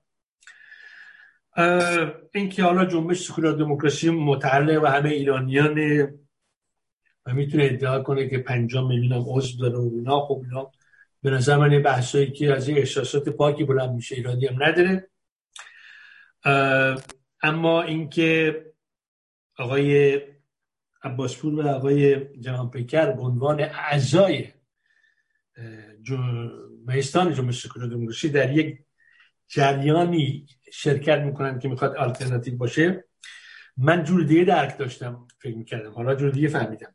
من فکر می‌کردم می‌دونستم که این دوستان اونجا هستن ولی بنابر گفتگوهایی که ما داشتیم قرار بودیم دوستان حامل گفتگوهایی باشن که اونجا انجام میشه و منعکس کنن تو مهستان که ما راجبش بحث و گفتگو کنیم. بنابر وظیفه‌ای که مهستان داره. بنابراین به گمان من این دو عضو نمی‌توانن از جانب مهستان پای هیچ چیز امضا کنن یا هیچ تصمیمی رو جواب مثبت یا منفی بدن. به خاطر اینکه هیچ گفت ما مهستان جمهوری سکولار دموکراسی به هیچ کس اختیار تام نداده. برای که بحثایی که ما الان تو مهستان می‌کنیم می‌بینیم که یکی یه درکی داره یکی درک دیگه داره. لزوما همیشه یکی نیست. شما فرض کن میگه آلترناتیو. اولا یک عضو آلترناتیو باشه من واقعا هنوز که هنوز بعد از پنج سال نفهمیدم آلترناتیو یعنی چی. آلترناتیو یعنی جانشین گفتم دیگه. آلترناتیو یعنی جانشین. اگر شما یه آلترناتیو سکولار دموکرات فورا ذهن من میره به حکومت منتخب ملت. شما اگر دموکراتیک ترین آدمای کره زمین رو جمع کنین و یک حکومت به دستشون بدین حکومت اونا سکولار دموکرات نیست. چون دموکراسی یعنی یعنی یک پروژه‌ای که تعریفش رو من کردم. از صندوق های در میاد مبتنیست بر قانون اساسی انتخاباتش اونجوریه و غیر ذالک بنابراین این آلت عضو آلترناتیو به نظر من حرف ببخشید بی‌معنی است. یک. دوم. تشکیلات سیاسی داره اساسنامه سیاسی. شما تشکیلاتی بدون اساس من ندیدم تو اساسنامه تو پنج سال تو از اولین بنیاد بنیاد در بنیادگذاری مهستان شرکت داشتم. من هر روز ندیدم اساسنامه ای که این وظایف رو به مهستان بده. بگی مهستان می‌تونه بره عضو یک آلترناتیو بشه. من چنین ندیدم همونجوری که شما به درستی گفتید شکل پارلمان داره. ما یادتون باشه روزی که مهستان انتخاب شد کلمه مهستان از کلمه قدیمی مهستان که یک انجمن مشورتی در دوران اشکانیان چه می‌دونم ایران باستان بود گرفتیم. معناش هم همونجور شما میگین مثل یک پارلمانه. پارلمان توش احزاب مختلف وجود دارن که اتفاقا بخشی از این احزاب با هم مخالفن. تو خود پارلمان شما یه احزابی دارین طرفدار دولت که اپوزیسیون دارین دوش. ما هم داریم و خوبیش هم اینه. الان من اپوزیسیون شما هم تو این, تو این بحث. و شما هم اپوزیسیون منی. ایرادی هم نداره. و این ویژگی و این ویژگی مهستانه حالا اگر مهستان بخواد این چارچوب در بیاد به نظر من مرگ خود اعلام کرده؟ بدون برو برگرد. میشه همون کاری که سازمان مجاهدین کرد. تحت نام شورای ملی نمی‌دونم چی چی ولی در واقع خود سازمان مجاهدین بود. برای که فریب بده. این فریب دادن بده. این کاری بود که ما از اول انقلاب گروه کمونیستی هم می‌کردن. من خودم یک عضو یک عضو گروه کمونیستی بودم. و این کار ما هم می‌کردیم. به دروغ تشکیلات درست می‌کردیم که خودمون بودیم. بودیم تشکیلات دموکراتیک کارگران. نبود. در حالی که در دموکراسی تشکیلات دموکراتیک کارگران تشکیلات دموکراتیک کارگرانه. تقلب توش نیست. بنابراین اولین کار یه آدمی که می‌خواد دموکراسیش تو کشورش بیاره به نظر من راستگویی و راستگردانیه بنابراین من اون چه راجع به مهستان می‌دونم همین بودی گفتم. هیچ چیز دیگه نیست. مزن می‌خوام. این بحث به نظر من کامل از صحبت سخنرانی شما هم خارجه. ولی ولی چون که در شورای مدیریت مهستانی وظیفه رو من داده که اینجا رو اداره بکنم من اگه اجازه بدید یه اشاره می‌کنم به یکی از سندهای مهستان و اگر دوستان بعد صلاح دونستن تصمیم بگیریم راجع به این اصلا صحبت کنیم. حالا چه در خود شورای مدیریت چه به صورت علنی هر که دوستان تصمیم بگیرن. من فقط ماده اول اون در واقع بنیادنامه مهستان رو می‌خونم که میگه مهستان در شکل مجموعه مجلس شورا و هیئت اجرایی برای جنبش سکولار دموکراسی ایران در راستای وصول به اهداف اصلی زیر به وجود آمده است. الف. استقرار یک حکومت سکولار دموکرات در ایران فکری که اکنون به صورت گفتمان اصلی سیاسی در میان, نیرو... در میان ایرانیان داخل و خارج از کشور درآمده است. ب. در این راستا کوشش برای برانداختن حکومت مذهبی استبدادی کنونی مسلط بر ایران. پ. بدین منظور ایجاد یک آلترناتیو سکولار دموکرات از طریق شراکت در روند متحد ساختن نیروهای سیاسی سیاسی سکولار دموکرات. بند بعدی آماده سازی نیروهای سکولار دموکرات که دو تا خودش تفسیر داره. یعنی برای شراکت در روند ایجاد دولت در دولت در سایه قبل از فروپاشی حکومت کنونی و بعدی هم و در راستای برپایی دولت موقتی که پس از فروپاشی رژیم برای اداره موقت کشور و تأسیس مجلس مؤسسان قانون اساسی سکولار دموکرات به وجود می آید اگر که موافق باشید ما این بحث رو همینجا فعلا متوقفش کنیم بحث راجع به مهستان نقش مهستان رو و بگذاریم برای یک جلسه دیگری که به این منظور تشکیل بشه. بفرمایید خواهش می‌کنم جناب دانشمند. من موافقم حتما این کارو می‌کنیم. چه اینجا چه جای دیگه چه روزای پنجشنبه حاضرم به روی این بحث و اینم درسته این بحثش فقط یه نکته رو من بگم. همه اینا مورد پذیرش من هم بوده که اومدم توی در واقع شده فقط در مورد ایجاد یک آلترناتیو سکولار دموکرات یعنی بحثی بود بعد از اینکه این اعلام شد ما بهش نپرداختیم. بحثی بود که من صحبت همین صحبت کردم با آقای امیر جوان پیگرم اونجا هم کردم. توضیح خود مراجعه به سکولار آلترناتیو سکولار دموکرات دادم. ولی پاسخی که دوستان به من دادن این بود که خب ما اولا اینکه این جمله رو به کار بردیم این وا این واژه ترکیب رو سالها ده سال چه فلان و در ثانی منظور ما از این آلترناتیو سکولار دموکرات همون فکر کنین تعریفی که به من داده شد این بود. همون چیزی که الان من تو بحثم گفتم نیروهای یا آدمای مؤثر یا اپوزیسیون یا هر چیزی که دولت موقت رو پشتیبانی کنن و در تشکیل شرکت کنن. اگر آلترناتیو به این معنا که مورد قبول دوستانم قرار گرفت بگیریم بحث ما یکیه هیچ فرقی نمی‌کنه. ولی همچنان اون بحث من که با آقای جوان پیکر داشتم سر جای خودش هست و در تناقض با این ها نیست به جان بله، متشکرم. ارز کنم که از در یوتیوب میم میم دوست. نوشتن نیروی گذار اقتدار خود را برای کنترل خشونت از کجا دارد؟ حفظ بروکراسی موجود با اجرای قانونهای موجود در تضاد نیست. حتی من نمی‌دونم شاید منظورشون اجرای قانونهای موجود در آینده رو دارن میگن. بر صورت پرسشون اینه که نیروی گذار اقتدار خودش رو برای کنترل خشونت از کجا میاره و حفظ بروکراسی موجود با اجرای قانونهای موجود در تضاد نیست. من فکر می‌کنم منظور همین باشه. قانونهای موجود یعنی قانونهایی که جمهوری اسلامی داره انجام میده. قطعا اینا در اولین نشستی که دولت موقت تشکیل این قانون عمل میشه تو آشغالی. تردید توی مسئله نیست. جایی که احتیاج به قانون داشته باشه تو بحث دولت موقت ما اینو گفتیم. جایی که احتیاج به قانون باشه ما می‌توانیم موقت چون دولت دولت موقته. می‌تونیم به قوانینی که در دوران پهلوی دوران محمد رضا شاه در جامعه حاکم بود می‌تونیم اونا مراجعه کنیم. ایرادی نداره. تا اینکه قانون اساسی نوشته بشه قوانین دادگستری دوباره نوشته بشه و و و, و تمام داستان تکمیل بشه. این پاسخی که میشه متشکرم آقای شهرام شبخیز من از بیرون می‌خورم چون دوستان نوبت نگرفتن. آقای شهرام شبخیز از سندیگو نوشتن. من نمی‌فهمم که چرا آقای دانشور عضو این مهستان هستند مگر مهستان به صورت دموکراتیک درست شده است؟ بعد از پنج سال تازه ایشان میفرمایند که اصلا نمی‌دانند آلترناتیو سکولار دموکرات چیست.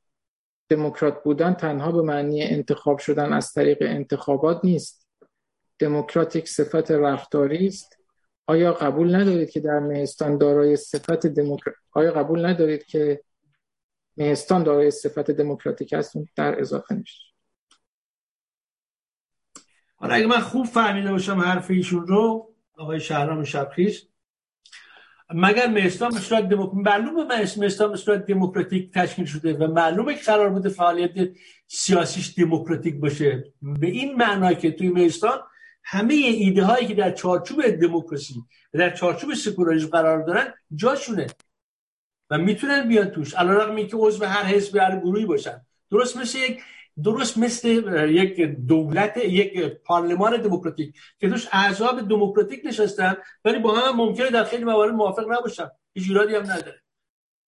یعنی ایده مستان این بوده. یعنی من یادم حتی تو بحث های اولم که می‌کردیم کاملا من خاطرم از این بحث ها به روشنی انجام شد. و من اینو می‌دونستم و یکم از کسایی بودم که از اولین کسایی بودم که به دعوت آقای نویالا لبیک گفتم و هیچم پشیمون نیستم و فکر می‌کنم اگر مهستان این راه خودشو بتونه ادامه بده یکی از شاهکارهای تشکیلات دموکراتیک ایرانه. اگر بتونه ادامه بده. اگر چرخش کنه و بشه زایده این مثلا حزب سکولار دموکرات داستانش تموم شده میشه می‌رسه اون داستان داستان قدیمی که در جنبش سیاسی نبوده بس ممنون از شما. آقای نصرالدین قین از تهران. نوشتن که می‌دانم که بحث در مورد حک کردن شبکه های دولتی ایران تمام شده است. اما تعجب می‌کنم چرا آقای دانشور در این مورد نظری ندادند باور کنید که حکومت به خوبی توانسته است مردم را به وحشت دچار کند و آنها خیال کنند که اگر اینها بروند مجاهدین خواهند چرا شما از موزگیری مهستان به این سرعت گذشتید؟ والا اولا که شما خود آقای عبدالعی موضوع بررسی کردم. بنز کافی فکر بودم. ثانیا من واقعا اطلاعی از این داستان نداشتم. و فکرم نکرده بودم و فکر کنم پاسخ و توضیحی که آقای عبدی دادم کافیه. بنابراین هیچ لزومی نداشت من تکرار کنم. متشکرم از شما. آقای بیژن سفیدچم از مونیخ.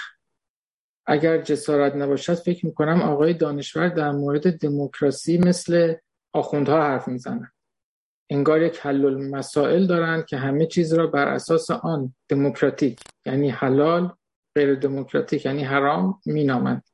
البته اون وسط چند تا مکروه و مباه هم وجود داره. مثل غیر دموکراتیک بودن دولت موقت مکروه هستش ولی حرام نیست.